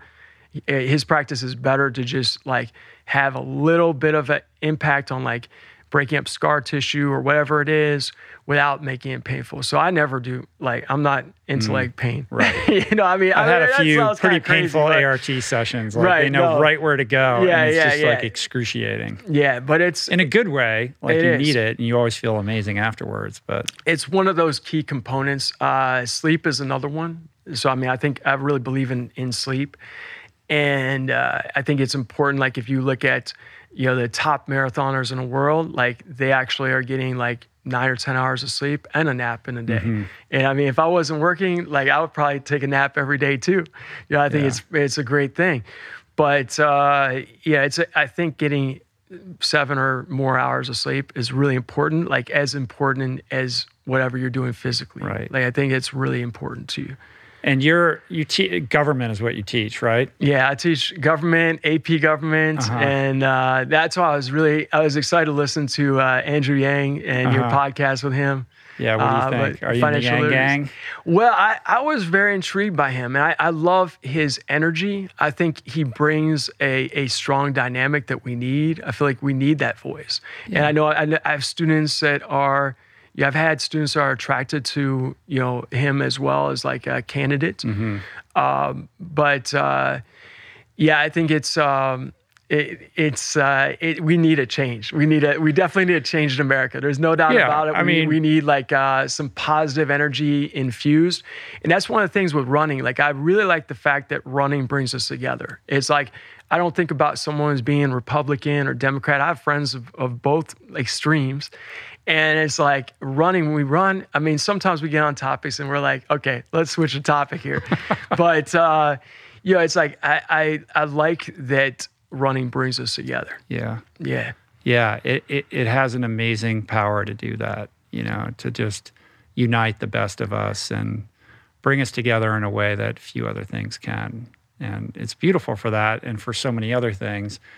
But, you know, one of the reasons I asked you about teaching government um, is that you've done a couple cool things with your running that I think are really unique. You know, in and outside of the ultra space. Like you went and ran Gandhi's Salt March in 2008, and then you did the Selma to Montgomery route in 2009. So it's this cool way of applying, you know, a, a really practical civics lesson mm-hmm. and and melding it with your running to like have a have like a boots on the ground experience of what those historical you know occurrences must have felt like absolutely yeah it's I, I really believe in like experiential learning so i mean i would love to take every one of my students to Selma to do the the Selma Trail mm-hmm. every year. I mean, that would be incredible, but we're limited by time and resources.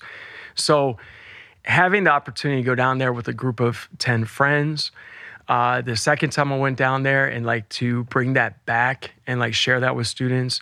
When I was down there the first time in 2000, I think it was a seven, uh, I got to actually meet with civil rights leaders and uh, like uh, wow. Mother Cooper, uh, Amelia Boynton Robinson. Mm. Uh, these folks were were just like reaching 100 years of age. And like, so to get a chance to like actually speak with them and interview them, about their experiences. Harry Belafonte, uh, to to wow. to chat with these people and and and really get pieces of the story that you don't read about in the textbook. That was powerful. Like to bring that back and share that with my students and say, look, you know, um, this is what I heard from you know, Mother Cooper and her experience with the sheriff, you know, uh, what it was like when they were trying to overcome, you know, the the literacy tests. And like, I mean, that just makes it, it, it kind of breathes life into what right. you're trying to teach about when you talk about the 1965 Voting Rights Act. And like that, I love that. Like I would, I, I would love to do that for every unit yeah. I have. Yeah, yeah, uh, yeah, So, and then the Gandhi experience, that was a whole nother story. That, that, that one we could probably spend a few hours on. But, but Gandhi, um, as some, is an individual that I deeply admire uh, you know, so many facets of what he was able to achieve um, based on the resources he had. And uh, following the 240 mile journey, I start off with my cousin and his girlfriend. Um, they end up having they broke up on the second day and they end up like uh, they end up going cruising ahead yeah eventually they end up getting uh-huh. married so it all worked okay. out but uh, so I ended up by myself out there in India from day two, just carrying like I, I, thought, well, if Gandhi could like survive with like ten items, I should be able to like survive a month with like ten items as mm-hmm. well. So I'm just running through the the countryside in these super intensely urban, uh, very polluted cities. Unfortunately, that like the pollution, air pollution there was really strong. Uh, it's a lovely, lovely country, and the people I met were so generous.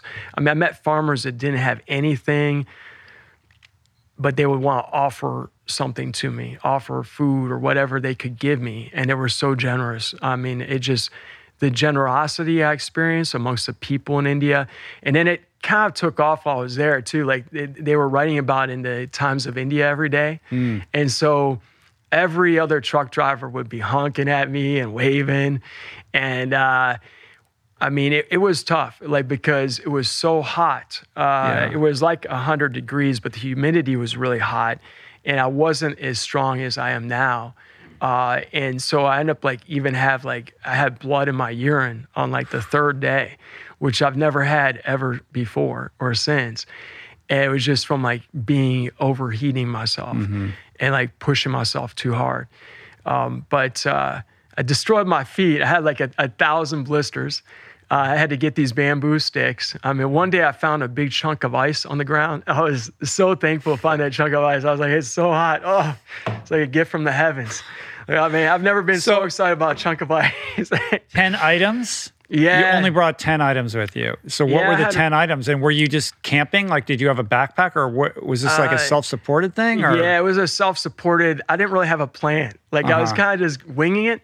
And so I started off at the Gandhi ashram and they basically had these, uh, they escorted me out of the city with all these uh, scooters and they had the media there and everything.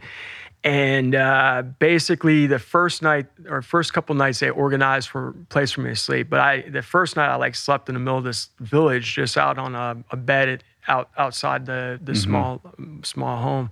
And like uh, it was kind of funny because I like look up and there's like 20 villagers circled around me, just looking down at me. And I'm like, all right, I'm uh-huh. trying to sleep here a little bit. Um, but then I met other people, like uh, this gentleman Patel. Uh, Patel, he uh, invited me to, it was like the sixth day, he invited me to stay with his family at his house. I just met him uh, out on like this lonely road and he still keeps in touch with me today. So like maybe once a month he'll call me and say, "How is your family? How, how is everything in Cincinnati?" It's wow. pretty neat. Uh, yeah. So, but that at the end we were met by a uh, principal of a school for deaf and blind children, and they escorted me like the last mile. So we shared that mile together, mm-hmm. and that was super amazing. Like I could never uh, put a value on that. Like sharing that experience with those kids yeah. was incredible. And now, so, when you think about Gandhi and you know his civil disobedience and what that salt march must have been like, you have a whole oh, like oh, yeah. rich kind of history of experience yeah. to draw upon that makes that come to life in a way that it can't in a textbook. Yeah, absolutely. I mean, I met uh, a guy who shared stories about uh, his father. He, he brought me a, a, sheet of paper where Gandhi had like written his father a note on it, and mm. uh, just the. Uh, it, it was uh, as much a co- connection with like Gandhi's story as it was the local people, because the people were so, even though they didn't have a lot of material wealth, they were extremely generous with like their their uh, time and uh, whatever they had, they would be willing to give it to you. So I mean, a lot of times I would stop in these little like uh, tiny, tiny little like stores, real sh- like a little shack that's selling like uh, goods, and they wouldn't let me pay. They right. said, "No, you're gonna have to take that. You can't pay." I was like, "What? Thank you." Right, and they have nothing. Yeah, nothing. You know? Yeah. Wow. Wow. You seem like a generally happy, like very positive guy. Like you have this like sunny disposition.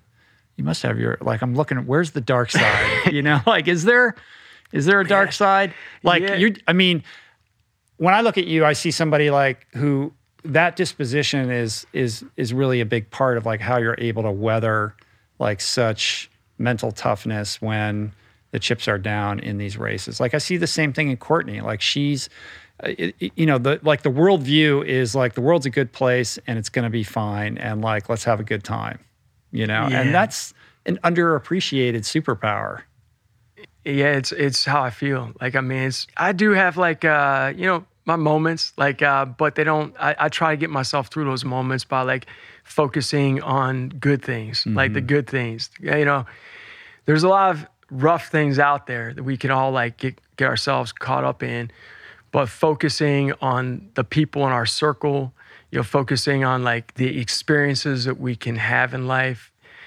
It, it, it can be a superpower, I guess. Yeah. Yeah. What kind of kid were you? Uh, I was a challenging kid. I yeah. was a big challenging kid. Like I actually really, uh, I think my, I'd have to go back to like my parents getting divorced when I was like five. So I grew up in this uh, remote area of Pennsylvania when I was really young, a place called Chalk Hill, Pennsylvania. And then I moved to uh, a suburb of Cleveland with my mother. So that that that had a challenge uh, for me. Um, when I was going to school, I, I really struggled. Like I was not, I was a D student, F student, uh, all the way up until like 10th grade. I mean, I was really a struggling student. I mean, I, I was in, I was literally placed in like learning disability classes because I was a problem. Uh, because you didn't behavior. care or you couldn't pay attention. It was a variety of things. I was challenging with my behavior. Like Mm-hmm. I, I just was, I do my own thing, you know. and uh, like not a not like a bad kid, but just I mean, I I'm wasn't not like- listening to anybody. yeah, I wasn't causing fires, but yeah, I would just be, I would, would like, yeah, I wouldn't listen. I'd be, you know, off, like, you know, challenging. I, I Uh-huh. just would be really challenging. Was part of that like your coping mechanism for the trauma of the divorce, or Uh, like when you probably look back some on of it that? was that a little bit, and then also I think like learning styles. Like my learning style, I I got behind my first couple years of elementary school. Like so, I wasn't a good reader. I struggled. Uh, I think that some of my teachers in the earlier grades, they'd want like kind of push me off in the corner because I was just, what do you do with this kid? I've got Mm. a ton of stuff going on. It's it's it's it's challenging to work with this student, you know. Right. So and then you start to believe that you're the kid who can't learn, or yeah, yeah, Yeah. And then I just had like this uh, mindset that I just couldn't learn. Yeah, it was really true. I mean, I had some amazing teachers along the road. I had um, this uh, Mrs. Gondish, like was my elementary school teacher in special ed.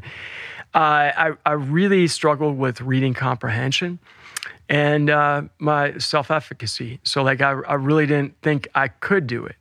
And I had a big, giant change was when I went and did the marathon when I was 15. So, and why? What prompted that? I, I had been, uh, I, I've always been sort of uh, curious about challenges. Like even when I was a chubby kid, I was always kind of curious about, like, I'd always want to go kind of climb up like the hill that's like, it doesn't look like it's very climbable or do, do things like that. And uh, the marathon just intrigued me. I, it, it, it cut into my morning cartoons when I was a kid. Like I'd be watching on Saturday. I'd be like, what the heck is this? But I, I, I got drawn in. I was watching it when I was probably like 11, 12, somewhere around there, 13. So I knew about this Cleveland Marathon. And for whatever reason, like I was like, I want to do that. I told my mom when I was like, like eight days, nine days before the race, I want to do that marathon. And she's like, my mom always say, okay, to everything. Uh-huh. And so she said, okay, we'll sign you up.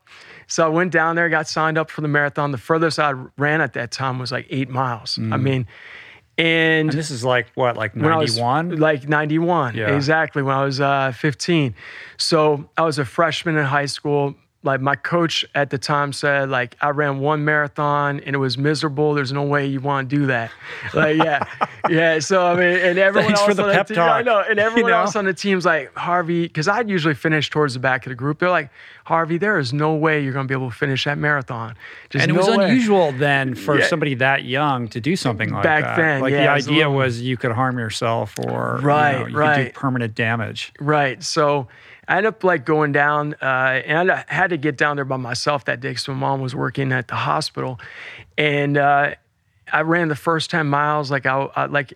I thought it was no problem at all. Like I think I went real fast. I got to mile ten. I just about like, man, I'm like I'm gonna die. How in the world am I gonna even finish this thing? So I ran and walked uh, the rest of the race.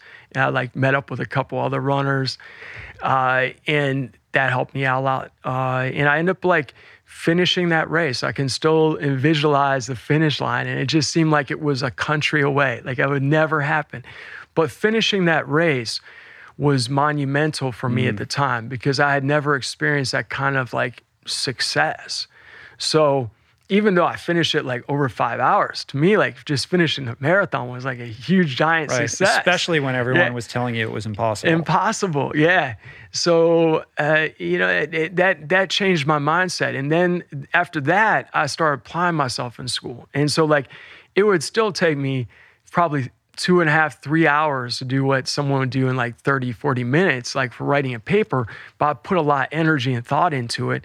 And then uh, I end up really doing much better. I end up like turning around from being like a, an, a D student that really didn't believe in themselves, didn't want to put themselves out there for the risk of failure or whatever it might be, or didn't think that I could do it, to being like, I'm just going to apply myself until I do do it. So it's going to get, it, it, was, it was a monumental change for yeah, me. That's really powerful to hear the idea of going out and doing something hard and then learning as a young person that you can apply that will or that determination to these other areas in your life. And, you know, most people who get relegated to the side in the educational system, I don't have to tell you as a teacher, like, that's all she wrote. It becomes very difficult for that person to like inch their way back in and find yeah. a path to self efficacy, short of finding something outside of the academic realm that gives their life sort of direction and purpose, like you did.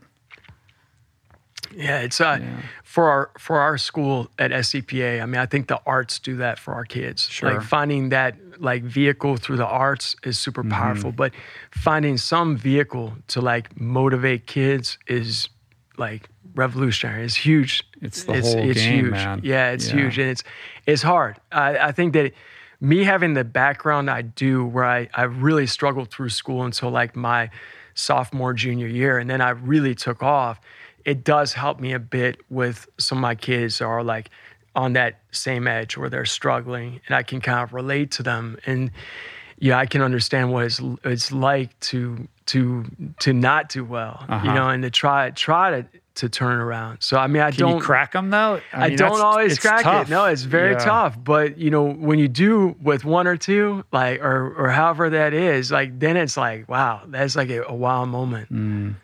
Do you ever invite any of the students to run with you? Oh yeah, yeah. yeah? I mean, we have. Uh, I mean, we have a running club at school. Uh, there's been different things. I have it's the an running excuse club. for you to get a third run in. Yeah, yeah, yeah, yeah. It is. It is. It is. Yeah. Uh, but I had. Uh, I've had a number of students have really taken off with it. Um, one of my students, Logan, he he got into running club so much, and then he ended up doing ultras, and another one, Chris uh, Meyer, and it's kind of neat to see like them getting into it, mm-hmm. and like actually Logan was at Badwater this year crewing one of the other racers. Oh wow! So that was really cool to have happen. That's really cool. But uh, one time, I actually uh, with one of my students, because I was trying to really get get his mind uh, focus on his mind. But uh, I actually raced him on his bus. Like he took the bus home to his house, and I raced and I beat him. Like I said, okay, yeah. I'll race you home. You take the bus. I'm gonna run. I'm gonna beat you. And he's like, no way, you're gonna beat. so I did it, uh-huh. and uh, that was fun. So it was kind of like a breakthrough because then we were able to like you know build upon that, right? You know, but. Uh, yeah, it's it's eh, there's no like uh, cut science entirely with teaching. I mean, there's uh, you have to like uh, always be adapting and mm-hmm. trying new things. Well, that 14 to 18 kind of uh, span of time, which is where you know my parenting falls right now between two different kids, trying to figure out that way in is so tough. And on some level, it's like it's not for me. Like they don't want to hear it from their parents. It has to be through someone like you or somebody else, you know, that they can look to for inspiration. But, you know, try I must. and, you know, it's that age where it's like they don't want to hear it. They don't want to be around you. It doesn't matter what you say. It doesn't matter what you do. You're just the furthest thing from being influential on that level. And it's a powerlessness that you feel as a parent. Um, that makes it really hard, you know. It's, it's like I can see like here's kind of where I could wedge my way in and maybe nudge this young person in this direction, but they're not having it. Exactly. And they got to find it for themselves or they got to hear it from somebody else. Yeah. Yeah. My, my son is 25 now, mm. and I went through that when he was a teenager. I mean, it's like I tried every angle, and it's just like during those years, we really struggled. Mm. Uh, but I'm, I'm happy to say that now it's like, it's, it's come full circle. He's like, really we have a much better communication now than we did when he was like in those yeah. teenage years. Yeah. Yeah. Well, your relationship with your dad is super interesting as well, right? So the divorce happens, you go to live with your mom and you're I don't get the sense that you were estranged from your dad, but you just didn't know him like he wasn't in your daily experience, right? Well, my dad was really good about communicating with me. Like every Sunday, we had a, a conversation, and it would be annoying to me at the time, like it'd feel like a lecture, um, but. It, it, was also a way for us to stay connected because he he had moved to Minnesota mm-hmm. following the divorce, uh, and we also spent time in the summertime. So we would typically, he exposed me actually to the wilderness. Like we would go uh, when I was in seventh grade and then also ninth going, or maybe 10th grade, we went uh, to different like trips out west to the Wind River Mountains. So having that experience with my father, even though it was limited on time, was super powerful as well. Mm. It was valuable to me. I mean, like I, I told you, I had the breakthrough with the marathon, but there were other things that you know having having my parents in my camp were were, were important right. to right. me. Yeah. Um, a couple years ago, you take a crack at the uh, fastest known time for the Appalachian Trail, and you use this also as an experience to create a deeper connection with your dad and you make this documentary out of the whole thing so talk a little bit about that because this is really kind of it's super touching it's like a running thing but it's kind of not it's about something else altogether and yeah. I think it's really cool. I haven't had a chance to watch the whole thing, but I watched a couple. I watched the trailer and then read up on it and stuff like that. So tell me more about mm. this project. Definitely. So I came up with the idea of going for the fastest known time on the AT, and we we set out for it in 2018. And I was looking at it's one of the biggest challenges is the logistics. Like who is going to crew mm-hmm. you? I mean, if you're going for a supported record, uh, it's like 40. It was 45 days at that time, and like having someone with you for 45 days, that's a that's a major contribution. It's a major commitment. So I'm like I had a lot of friends that could come out for like maybe two or three days. I had my friend Alan Lopes at Lopez could come out for oh three weeks, but I needed someone who could be there the whole, the time. whole time. And I was like, I don't know if I want to do this to my dad. He's 79. It's like it's a lot of intensity mm-hmm. to be mm-hmm. driving on these rural roads. And there are no road signs, and like you have to navigate and stay like, up. Who's late. in more peril? I'm like, you on the trail or your dad in the van? Know, exactly. I was really concerned on yeah. some days, but my dad, he has a really, uh, he is a strong man. I mean, honestly, I don't know anyone is as as as tough as he is in a sense of like his mental strength and ability to problem solve. So he's he's got engineering background. Uh, so he said, Yeah, I'd like to come on out and it'd be a blast. And then it, it became not just going for the record, but actually having this opportunity to spend, you know, 50 days with my father is like priceless. You right. know I mean? Like that's it, it, we never get that opportunity. You know, it's like we might have like a week here or a week there. We never have 50 days together. And going for something so tough, like getting up every day at 5 a.m and going until 10 or 12 at night every single day. Mm-hmm. You're trying to cover, you know, basically like uh, almost 50 miles a day. And it's like, it is just, it's incredibly difficult. I mean, it's like probably the most difficult thing I've done. Uh, it's just, you get to like day three and you're like, every day you're climbing 10,000 feet you know, a third of the height of Mount Everest. And you're like, wow, when is this ever going to end? Yeah. It, it, never gets easier. You know, it's like, it, it's always some element of challenge to it.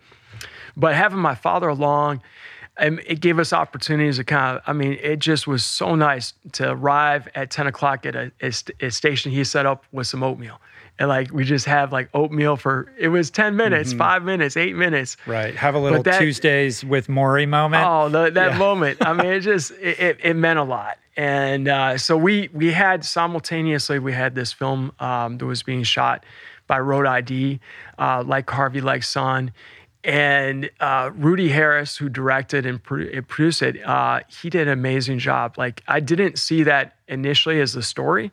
Like I thought, okay, we're gonna do like this documentary on the fastest known right. time.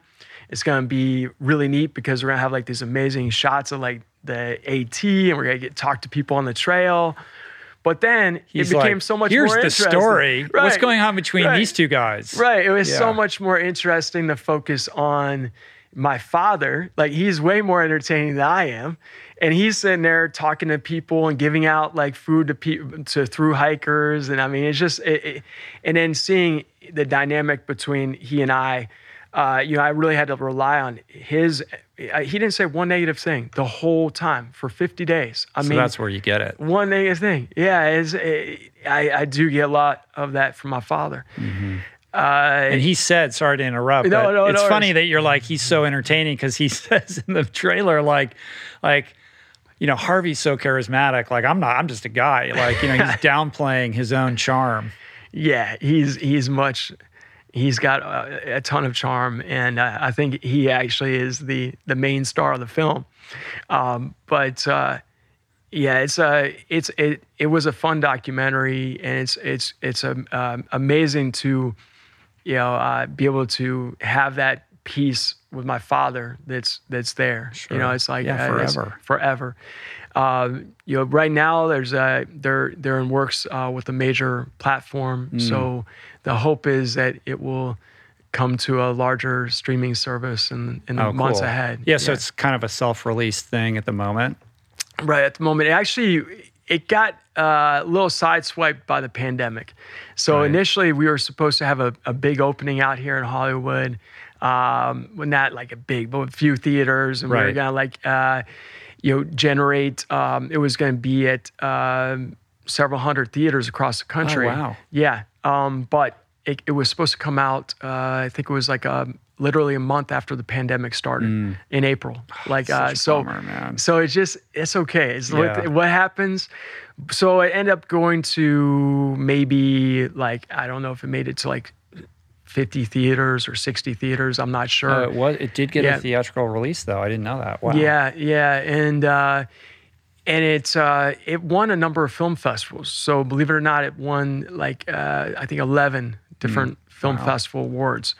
So it it it has uh, some really uh, very nice components to it. I mean, uh, and from it, I'm just grateful to have it out there. But I'm hopeful that you know we can we can get it to the streaming service. Well, and um, get it to a larger. Well, platform. obviously, we'll link we'll link it up in the show notes, but the website is like harveylikesson.com. So people should just Yeah. go there and check it out and stream it. Yeah. I definitely will. I'm going to watch it tonight. I should have Awesome. watched it, man. I, should have, No, I feel no bad that I didn't watch No. it before the podcast. No, no worries. Um, so Barkley, yes. this is this is what the sites are on right now. yeah. Right? Like, why is this freaking thing so hard to crack? Like, 15 people in the last 30 years have finished this thing. it's incredible. like, what Since is the deal? 1986. Uh, so Why is it so hard? Laz just has created the most incredibly difficult race you can imagine for a number of reasons. Uh, not only, I mean, it has 120 miles. Like that's not that big of a deal.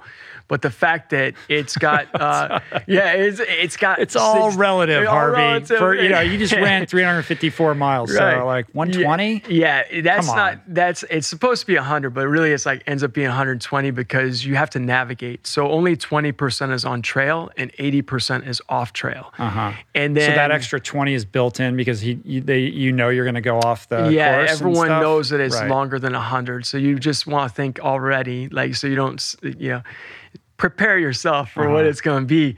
Then you got uh, close to 60,000 feet of elevation climbing. So that's like two times up Mount Everest and back down in 60 hours.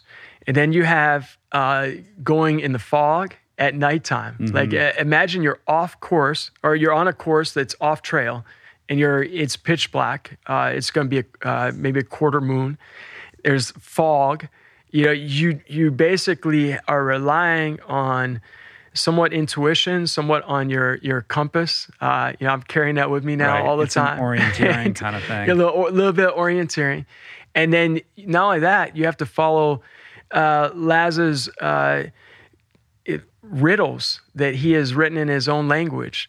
Uh, to where these books are hidden, and so there's 14 books you have to you have to find uh, find the one that's you know maybe at the state penitentiary you know that they have uh, there. You have to find one underneath a rock that's by the birch tree. I mean, it's like it's it very cryptic. Uh, so it's it's a challenge once you get like yourself to a place where you've been going for 36 hours. Uh, and, and you have to navigate at nighttime and you're you're tired you've had sleep deprivation. I don't think most people don't sleep even the night before the race because they're waiting for the conch Mm-hmm. shell to be blown. And they're like have a hard time falling Mm-hmm. asleep. So i mean it, it becomes really important to take mental record of where you're going because you also rotate loops every other loop. So you're going in a, a different direction every other loop so there are so many components to this race that that add to the the difficulty, like including the elevation. I mean, imagine climbing up and down Everest in uh, 60 hours, Yeah. and it's not like on a road or like a, a path. It's on like this uh, muddy like climb. Uh, up like a steep embankment with thorns, you know. It's like Yeah. it's it's very challenging, but that's what I love about it. Yeah. So like- how do you get your head around that and sort of uh, customize your training to be in the best kind of prepared state that you can? yeah, it's it, that's what I love about taking on these new challenges. Like Badwater is such an extreme, like the hot environment. This now, I'm not. I'm starting to not think about things in terms of mileage. So now I, I've never done this before. I know a lot of runners out here do this, but now I'm starting to think about it in just in terms of like vertical ascent. So now, like I'm actually plotting down. I never did it before. I never really cared about. it. I just like, but now I'm writing down every week what my vertical ascent is, and every day what that is, and I'm literally seeking out every single hill, mountain, molehill I can Yeah. find. And when I can do it uh, on the weekend, I go to like a state park in Ohio, and I just literally go right off trail, right through the like the brush, the thorns, everything. Like Right, just, go straight off trail, and like just go like in, in like lost a yeah, lo- get lost, and then try to find your way back. Yeah. You know, uh, You need to have like a buddy of yours like kidnap you in the middle of the night and blindfold you and just like drop you out of the trunk of a car somewhere and you don't know where you are and it's like good luck buddy you got to get home. Like that would Well, be you know, that's an idea. I might actually use that Yeah. one. Yeah, that's a good thought. um, Yeah, they- or what's the tallest skyscraper in Cincinnati? And we have can the you run crew the tower. stairs? Yeah, it's. Uh, I don't think that's gonna be. Uh, it's probably not. I don't think that's gonna do it. No. Yeah, it's not tall enough, Rich. But I mean, I know you could. Do But at least like conveniently Yeah. located if you want to get some vert That's like true. during the week or something. Yeah, fortunately, Cincinnati is a city of seven hills, so we do have great hills Mm-hmm. in Cincinnati. So I could just go up and down the hills, and you know, there's really that element of also being out in the environment. Like that's another thing, just being comfortable being out when it's like dark and it's Right. 3 a.m. You know, so it- it's I'm not going to train every day like running at 3 a.m., but I have to be comfortable, be out in the middle of nowhere, Uh-huh. and like just you know be being out in the dark at 3 a.m. in the middle of nowhere, Like you're you a where you contestant in a reality Yeah, show or something. Exactly. Yeah. Yeah. So it's like you end up doing these this kind of crazy training. I mean, every every one of these major races involves a degree of some new crazy training that I love. That I love that. I love Yeah. like trying to be creative. I think that the the creative element is so important in ultras, and it's also under recognized, like as a, as a as a pivotal element, as being creative. Well, one of the things that you do as part of, you know, part of it is part of this human powered commuting is like you kayak to work sometimes, or I think you even swam. yeah, I've swam a few there, like, times. yeah. yeah. Um, to mix it up and like keep it fun and fresh and, and, you know, experience a little bit of cross training benefit too. Definitely, Yeah. definitely. Yeah. I was surprised. I saw on Instagram, like you hit the pool Yeah, yeah, on yeah. the, on the fairly regular, don't you? Uh, not enough. Yeah. Honestly, I do it like kind of seasonally. Like, uh, so there's an outdoor pool I like to go to. Mm-hmm. It's like a few city times. pool, right? It's It a looked city like it pool was in right in the middle the OTR. city. Yeah, it's Yeah. right in the heart of the city, and it's underutilized as well.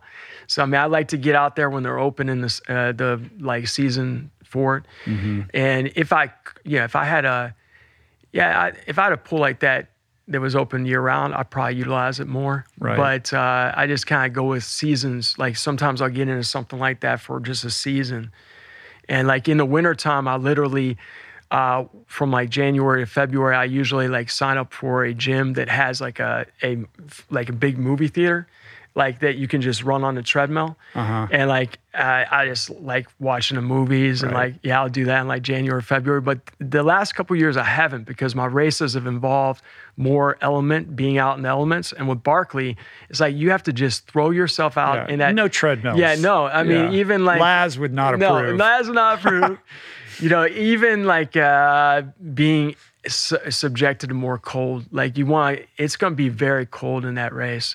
Like uh, when you're up on the ridge line and it's like maybe going to be uh, in the 20s or it could be in the 30s. Uh, this week it's neg- it's going to be down to 19. So I mean, it's it gets windy Mm. what and you're when is the wet. race? I can't set an exact date, but it is in March. Okay. Yeah. So it's uh, Because it's all you know, but you can't say, or Yeah, I know, it's all I'm not allowed shrouded in say. smoke and mirrors. and Right, right, Okay. right. So they, they Why does he? Why secrecy around the date? Well, right now it has become just an incredible phenomenon in terms of like people are so excited about it.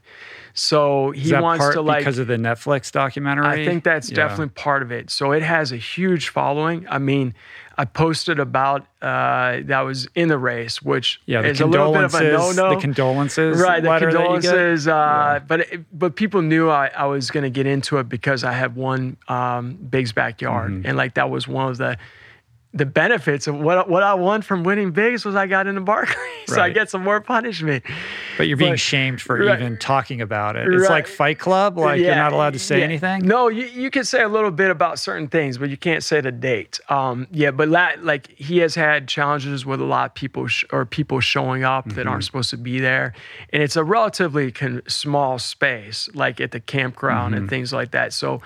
They don't. They don't want people showing up like uh, those dates, and unless they're Right. like uh, invited guests.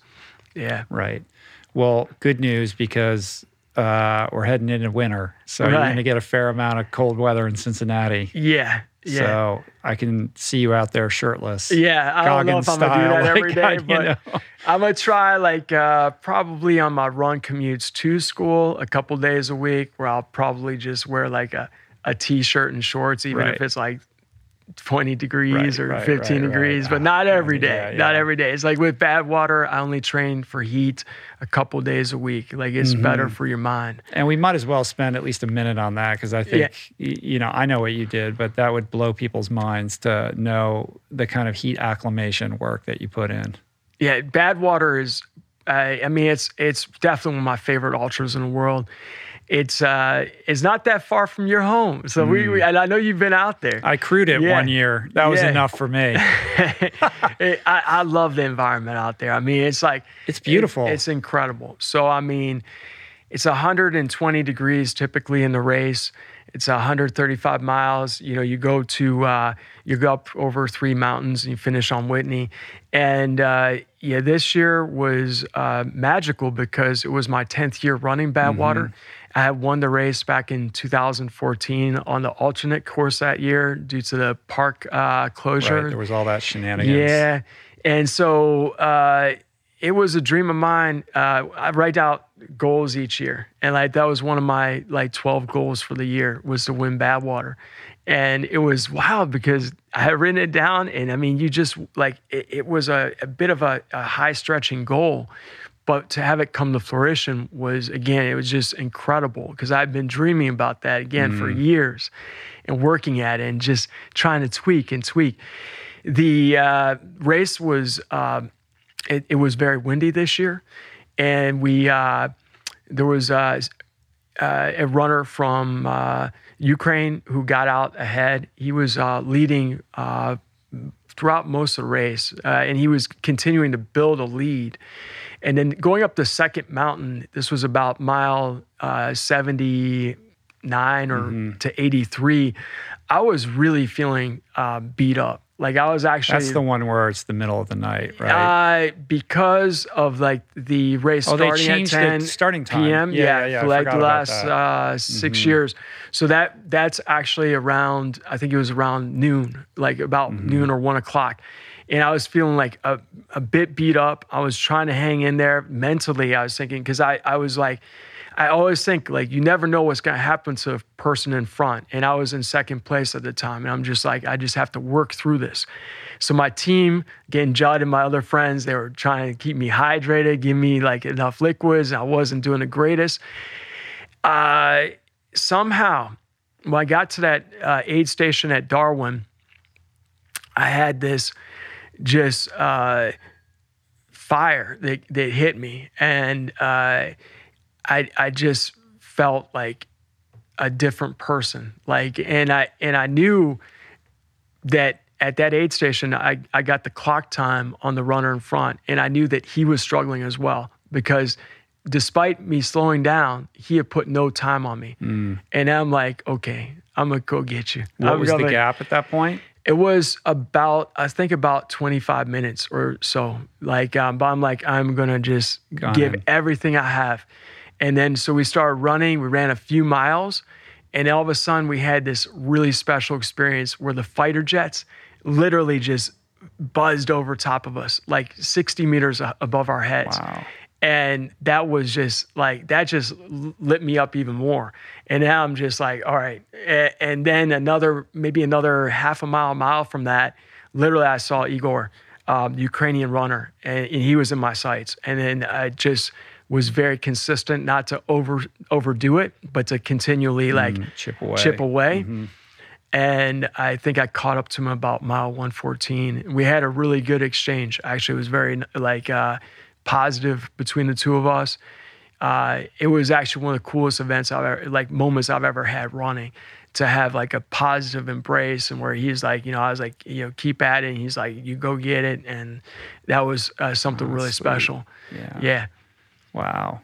Two wins 10 Badwaters, plus the fastest known time from bad Badwater to the summit, Mount Whitney summit, right? That was another wild one. So with crazy. 2020, so people, explain yeah. like first of all, Badwater for people that don't know, 135 miles across the desert. Most people are familiar with the crazy heat and they know, you know, some sense of of what that's like, but they under they they don't really understand that there's like an insane amount of elevation gain and the last however many when you get into the portals and yeah. you go up to the, the last, to 8000 feet at mount whitney it's like the last what is it half marathon is like straight uphill yeah the last half marathon is is definitely a climb it's like another 5000 feet up right. to the portal but then and, it's a whole other thing altogether to continue past that point and go all the way to the summit, which is the highest point in North America. So the original concept behind this race was you go from the lowest point in North America to the highest point in the contiguous US. Yeah, absolutely. So Al Arnold did this back in 1976 and set the and it set it up. 146 uh, is the original Badwater course. But the Park Service, as things are, they they really didn't like the idea of having runners right. go up Whitney. You, you've run 135 sense. miles, and now yeah. you're going to do a summit push, and it's treacherous up there. It's I mean, treacherous. people would die for sure. Yeah, I mean, in the early days, we're talking about you know 20 people in the race. You know, what I mean, so it wasn't like the bigger number. Now mm-hmm. we have 100 people. Uh, so I think that you know, runners, we don't oftentimes uh, put safety nets in there or like stoppage. So if it was lightning, I could see some people be like, oh, hell, I'm still going up there. Yeah. You know, it, I'm it, so, so, invested at this point. Right. So, I mean, it is good that we have the 135 uh, with the number of runners we have today.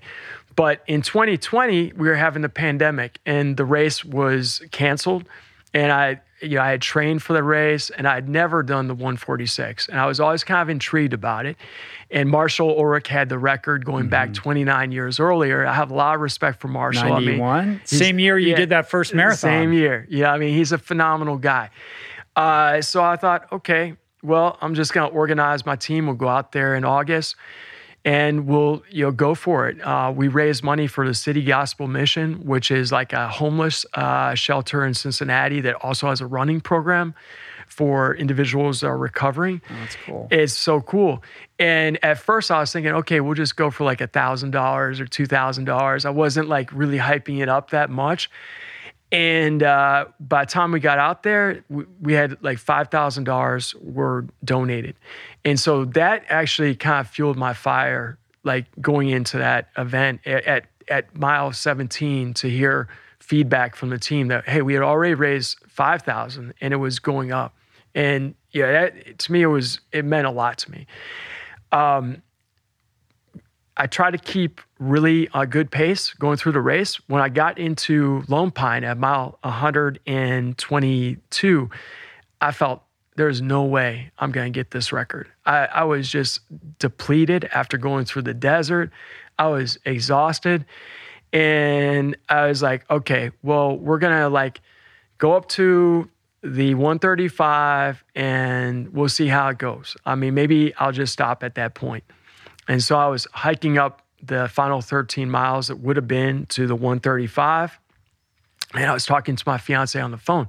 And I said, you know, Kelly, I feel like really, I don't think this is possible. I, I really feel like there's like a 1% chance I could do this. There's no mm. chance I can do this. I, I feel depleted. That's an unusual statement coming uh, from you. It's unusual. So but you're I, like, saying it out loud. Yeah, I was saying it out loud. It's real. It's like 1% chance I can do this. Like I feel like totally depleted right now. And as I was going up the mountain, like uh, with about maybe five miles before the portal, the, the temperatures were starting to drop a bit. And I think I was able to get more liquids into my body. And I was starting to feel, hmm, okay, maybe there's something here. And then so when I got to the last two miles up to the portal, I said to one of my friends, I said, uh, Max, you're gonna have to prepare, or you, uh, you're gonna have to prepare things because um, I think I might go for it. Uh, so, uh, actually, I said that to Jeremy. so, eh, when we got to the top, uh, I still wasn't feeling like thunder, but I felt like it's maybe I'm gonna go for I'm gonna go for this. I don't know mm-hmm. if it's still. I'm not sure if it's possible. At at that point, when I got to a portal, what was really amazing was Marshall Ulrich, who had the record from 29 years earlier, called me on the phone and he's like, Harvey, you know what? You can do this. Like, and I was thinking, I can't because I'm an hour behind where I want to be in order yeah. to make the ascent. And I know Marshall's an amazing climber. He's climbed all the seven summits. And, uh, but he gave me like a little 45 seconds, 60 seconds pep talk, which is amazing. Someone has had that record for 29 years to be so gracious to do. Yeah. That's and super cool. So cool.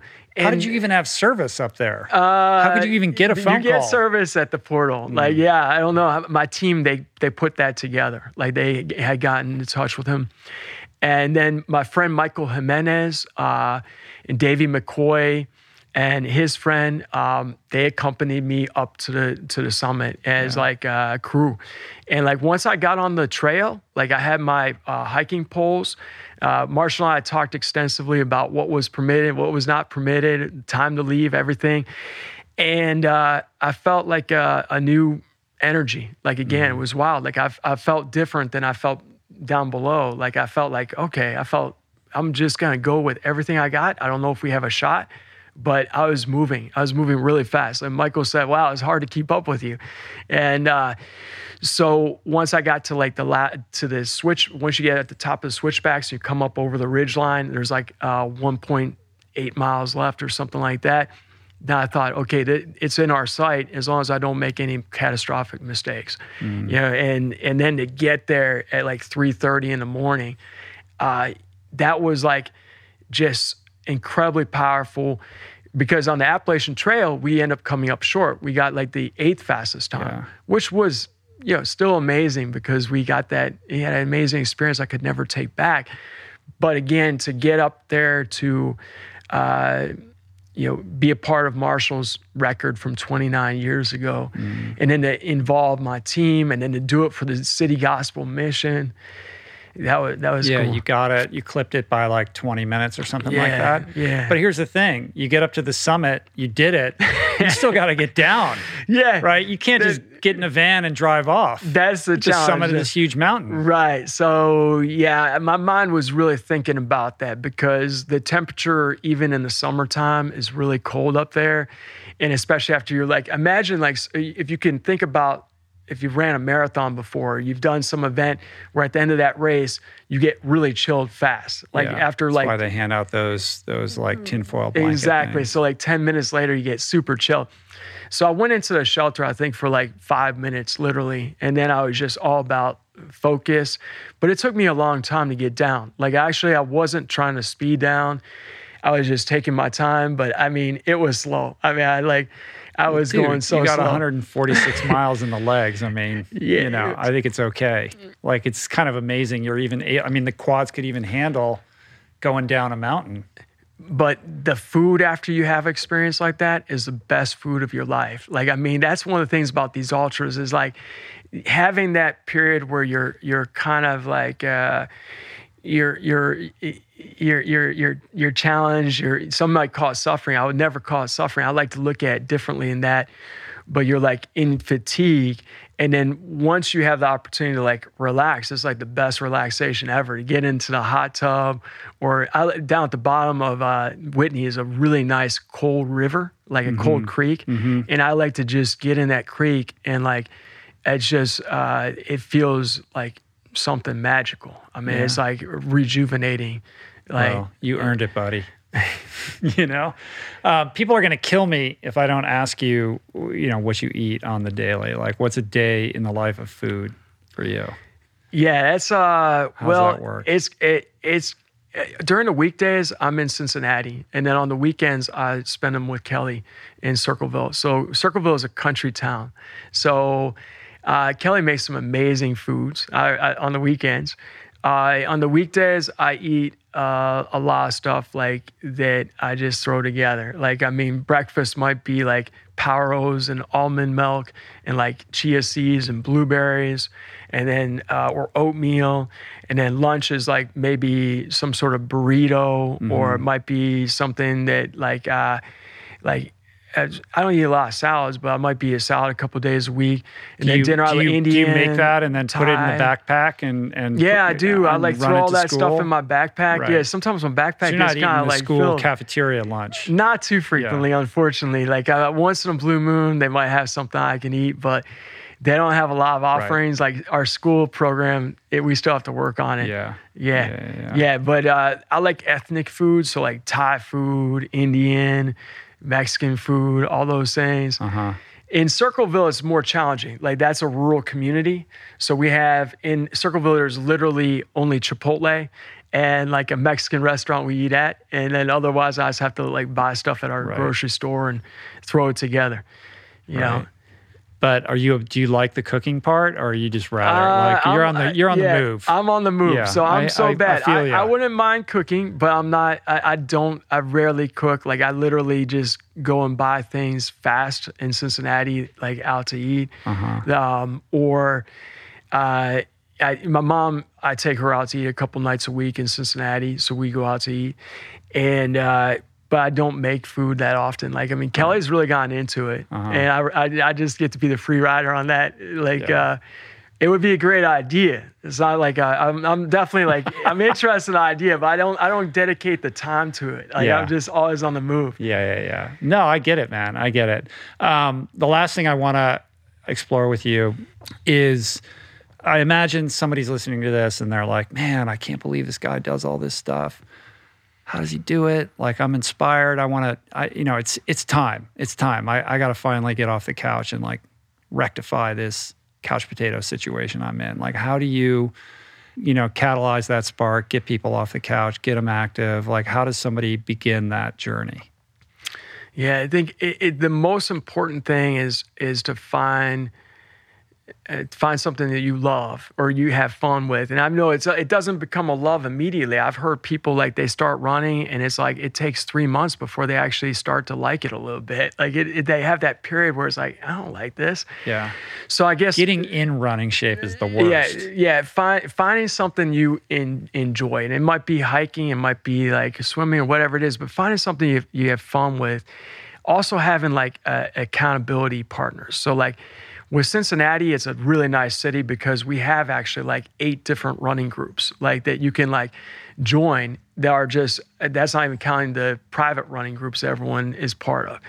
Um, and like joining a program, it, it can be really helpful to to have that motivation like okay every wednesday or every saturday we're going to meet up and run i think having some sort of accountability partner mm-hmm. is huge having goals like having a goal out there so like i like to make my list of like 10 to 12 goals literally every like i do it over the winter break like i do that before january 1st comes it, it might sound kind of like but I literally, that's powerful to me because it, sets out what I want to go for the year. And I like to dream big and go for big things.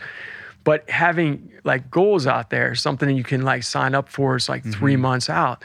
That's that's huge. Keeping things interesting. So like I have routines. Like I do certain routines. Like my run to work is pretty routine. But I also like to mix it up. So on a Saturday or Sunday, I want to go explore something new. So like in Ohio, I've had this goal of like going to all 88 counties, and I'm it's probably taking me another 20 yeah. years to get there. It's like but a like, Ricky Gates thing, right? But I always and I and I go out to state parks. I try to see a new trail, but like.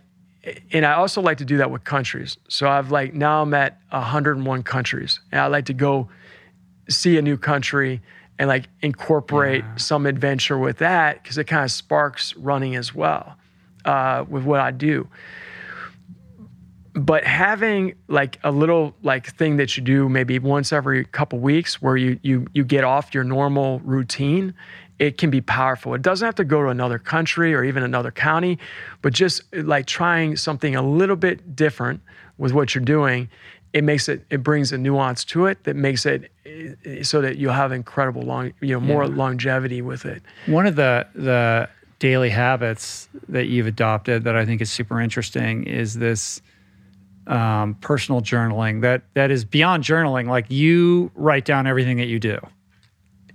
Well, not true? everything, but I should bring my calendar in here. Right. It's yeah, like the, pre- the ca- yeah, it's like every day I write down everything that I yeah, do. Yeah, it's kind of funny. Like my uh, students occasionally they'll see my calendar on my desk. I'm like, so what are you doing with that? Like, don't you write that in your phone? Like, no, I'm mm-hmm. like old school. I have like everything. I've I've got all my runs in there, all my like uh, you know plots, like whatever is happening.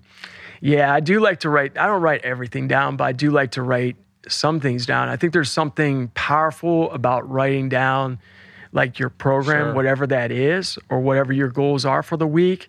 Like there there is some power to that. When you write something down, like before Big's, I also had some things on my mirror. Like I mean, my fiance comes uh, to the city house, I'm gonna have to clean things up. But in my my bathroom, my mirror, I have like three quotes are written down right now, and they're what are those quotes? Uh, one of them is actually I, one of them I have to paraphrase, but it's actually from Laz. It's like something about being inspired when people push like to the most extreme amounts and go beyond it. Like it was like going into Big's backyard, you know, like Laz is uh he's quite a remarkable character and he's kind of influenced a lot of us out there. And you know, to just see his joy of his inspiration of us making 300 and having three runners do something that he didn't think might be possible mm-hmm. on his mm-hmm. course was something that lit me up. You know, like that was super powerful. And I'm gonna keep that quote up there now since I'm doing Barkley and, and the chances of me finishing are like according to Laz, like one in a million. Right. In fact, I'm I like love how so much of this yeah. is like I got to win over Laz. Yeah, yeah it's like right, I'll, right, right. I'll I'll kill myself in order to get that guy's approval. Right, and it's like uh, he's actually said I'm like the sacrificial lamb, which is like the the runner least likely to expected to uh-huh. finish the race. Right, but um, yeah. And other quotes? Uh, yeah. Let's see. You know, uh, Actually, there's one from David Goggins. I mean, I kind of, David and I, we've done some races together, and mm-hmm. I admire him. Uh, I think it's uh, uncommon amongst uncommon. Right. Yeah. Yeah. To be, yeah, I, yeah. I don't know exactly how it it's goes, something. It's like I'm paraphrasing. Yeah. I'm messing it up again, mm-hmm. but uh, it, it's something you you're pushing yourself to to a place where you you never imagine yourself to possibly go to. Right. His other big quote is all about this idea that when you think you're done, you've only tapped into 40% of what you're capable of. I mean, how do you think about that that valence between the mental and the physical with what you do? I mean, it tips so mental when you're talking about Big's. It's like it's all in the head. Yeah. Yeah, it's point. it's so much in the head. Like cuz with your training, which will catapult you to that level, like that depends on your mind as well. So I mean, so much is the mindset to get out there when it's cold and rainy and 11 p.m. You know, like what what's driving you. So then it gets us back to the question of why, and that's the other major thing. And like to be honest with you, whenever I'm doing an A race that I really care about, I actually write down my why statement, and I write down a bunch of stuff under why, So not for just Big's, one. what was the why?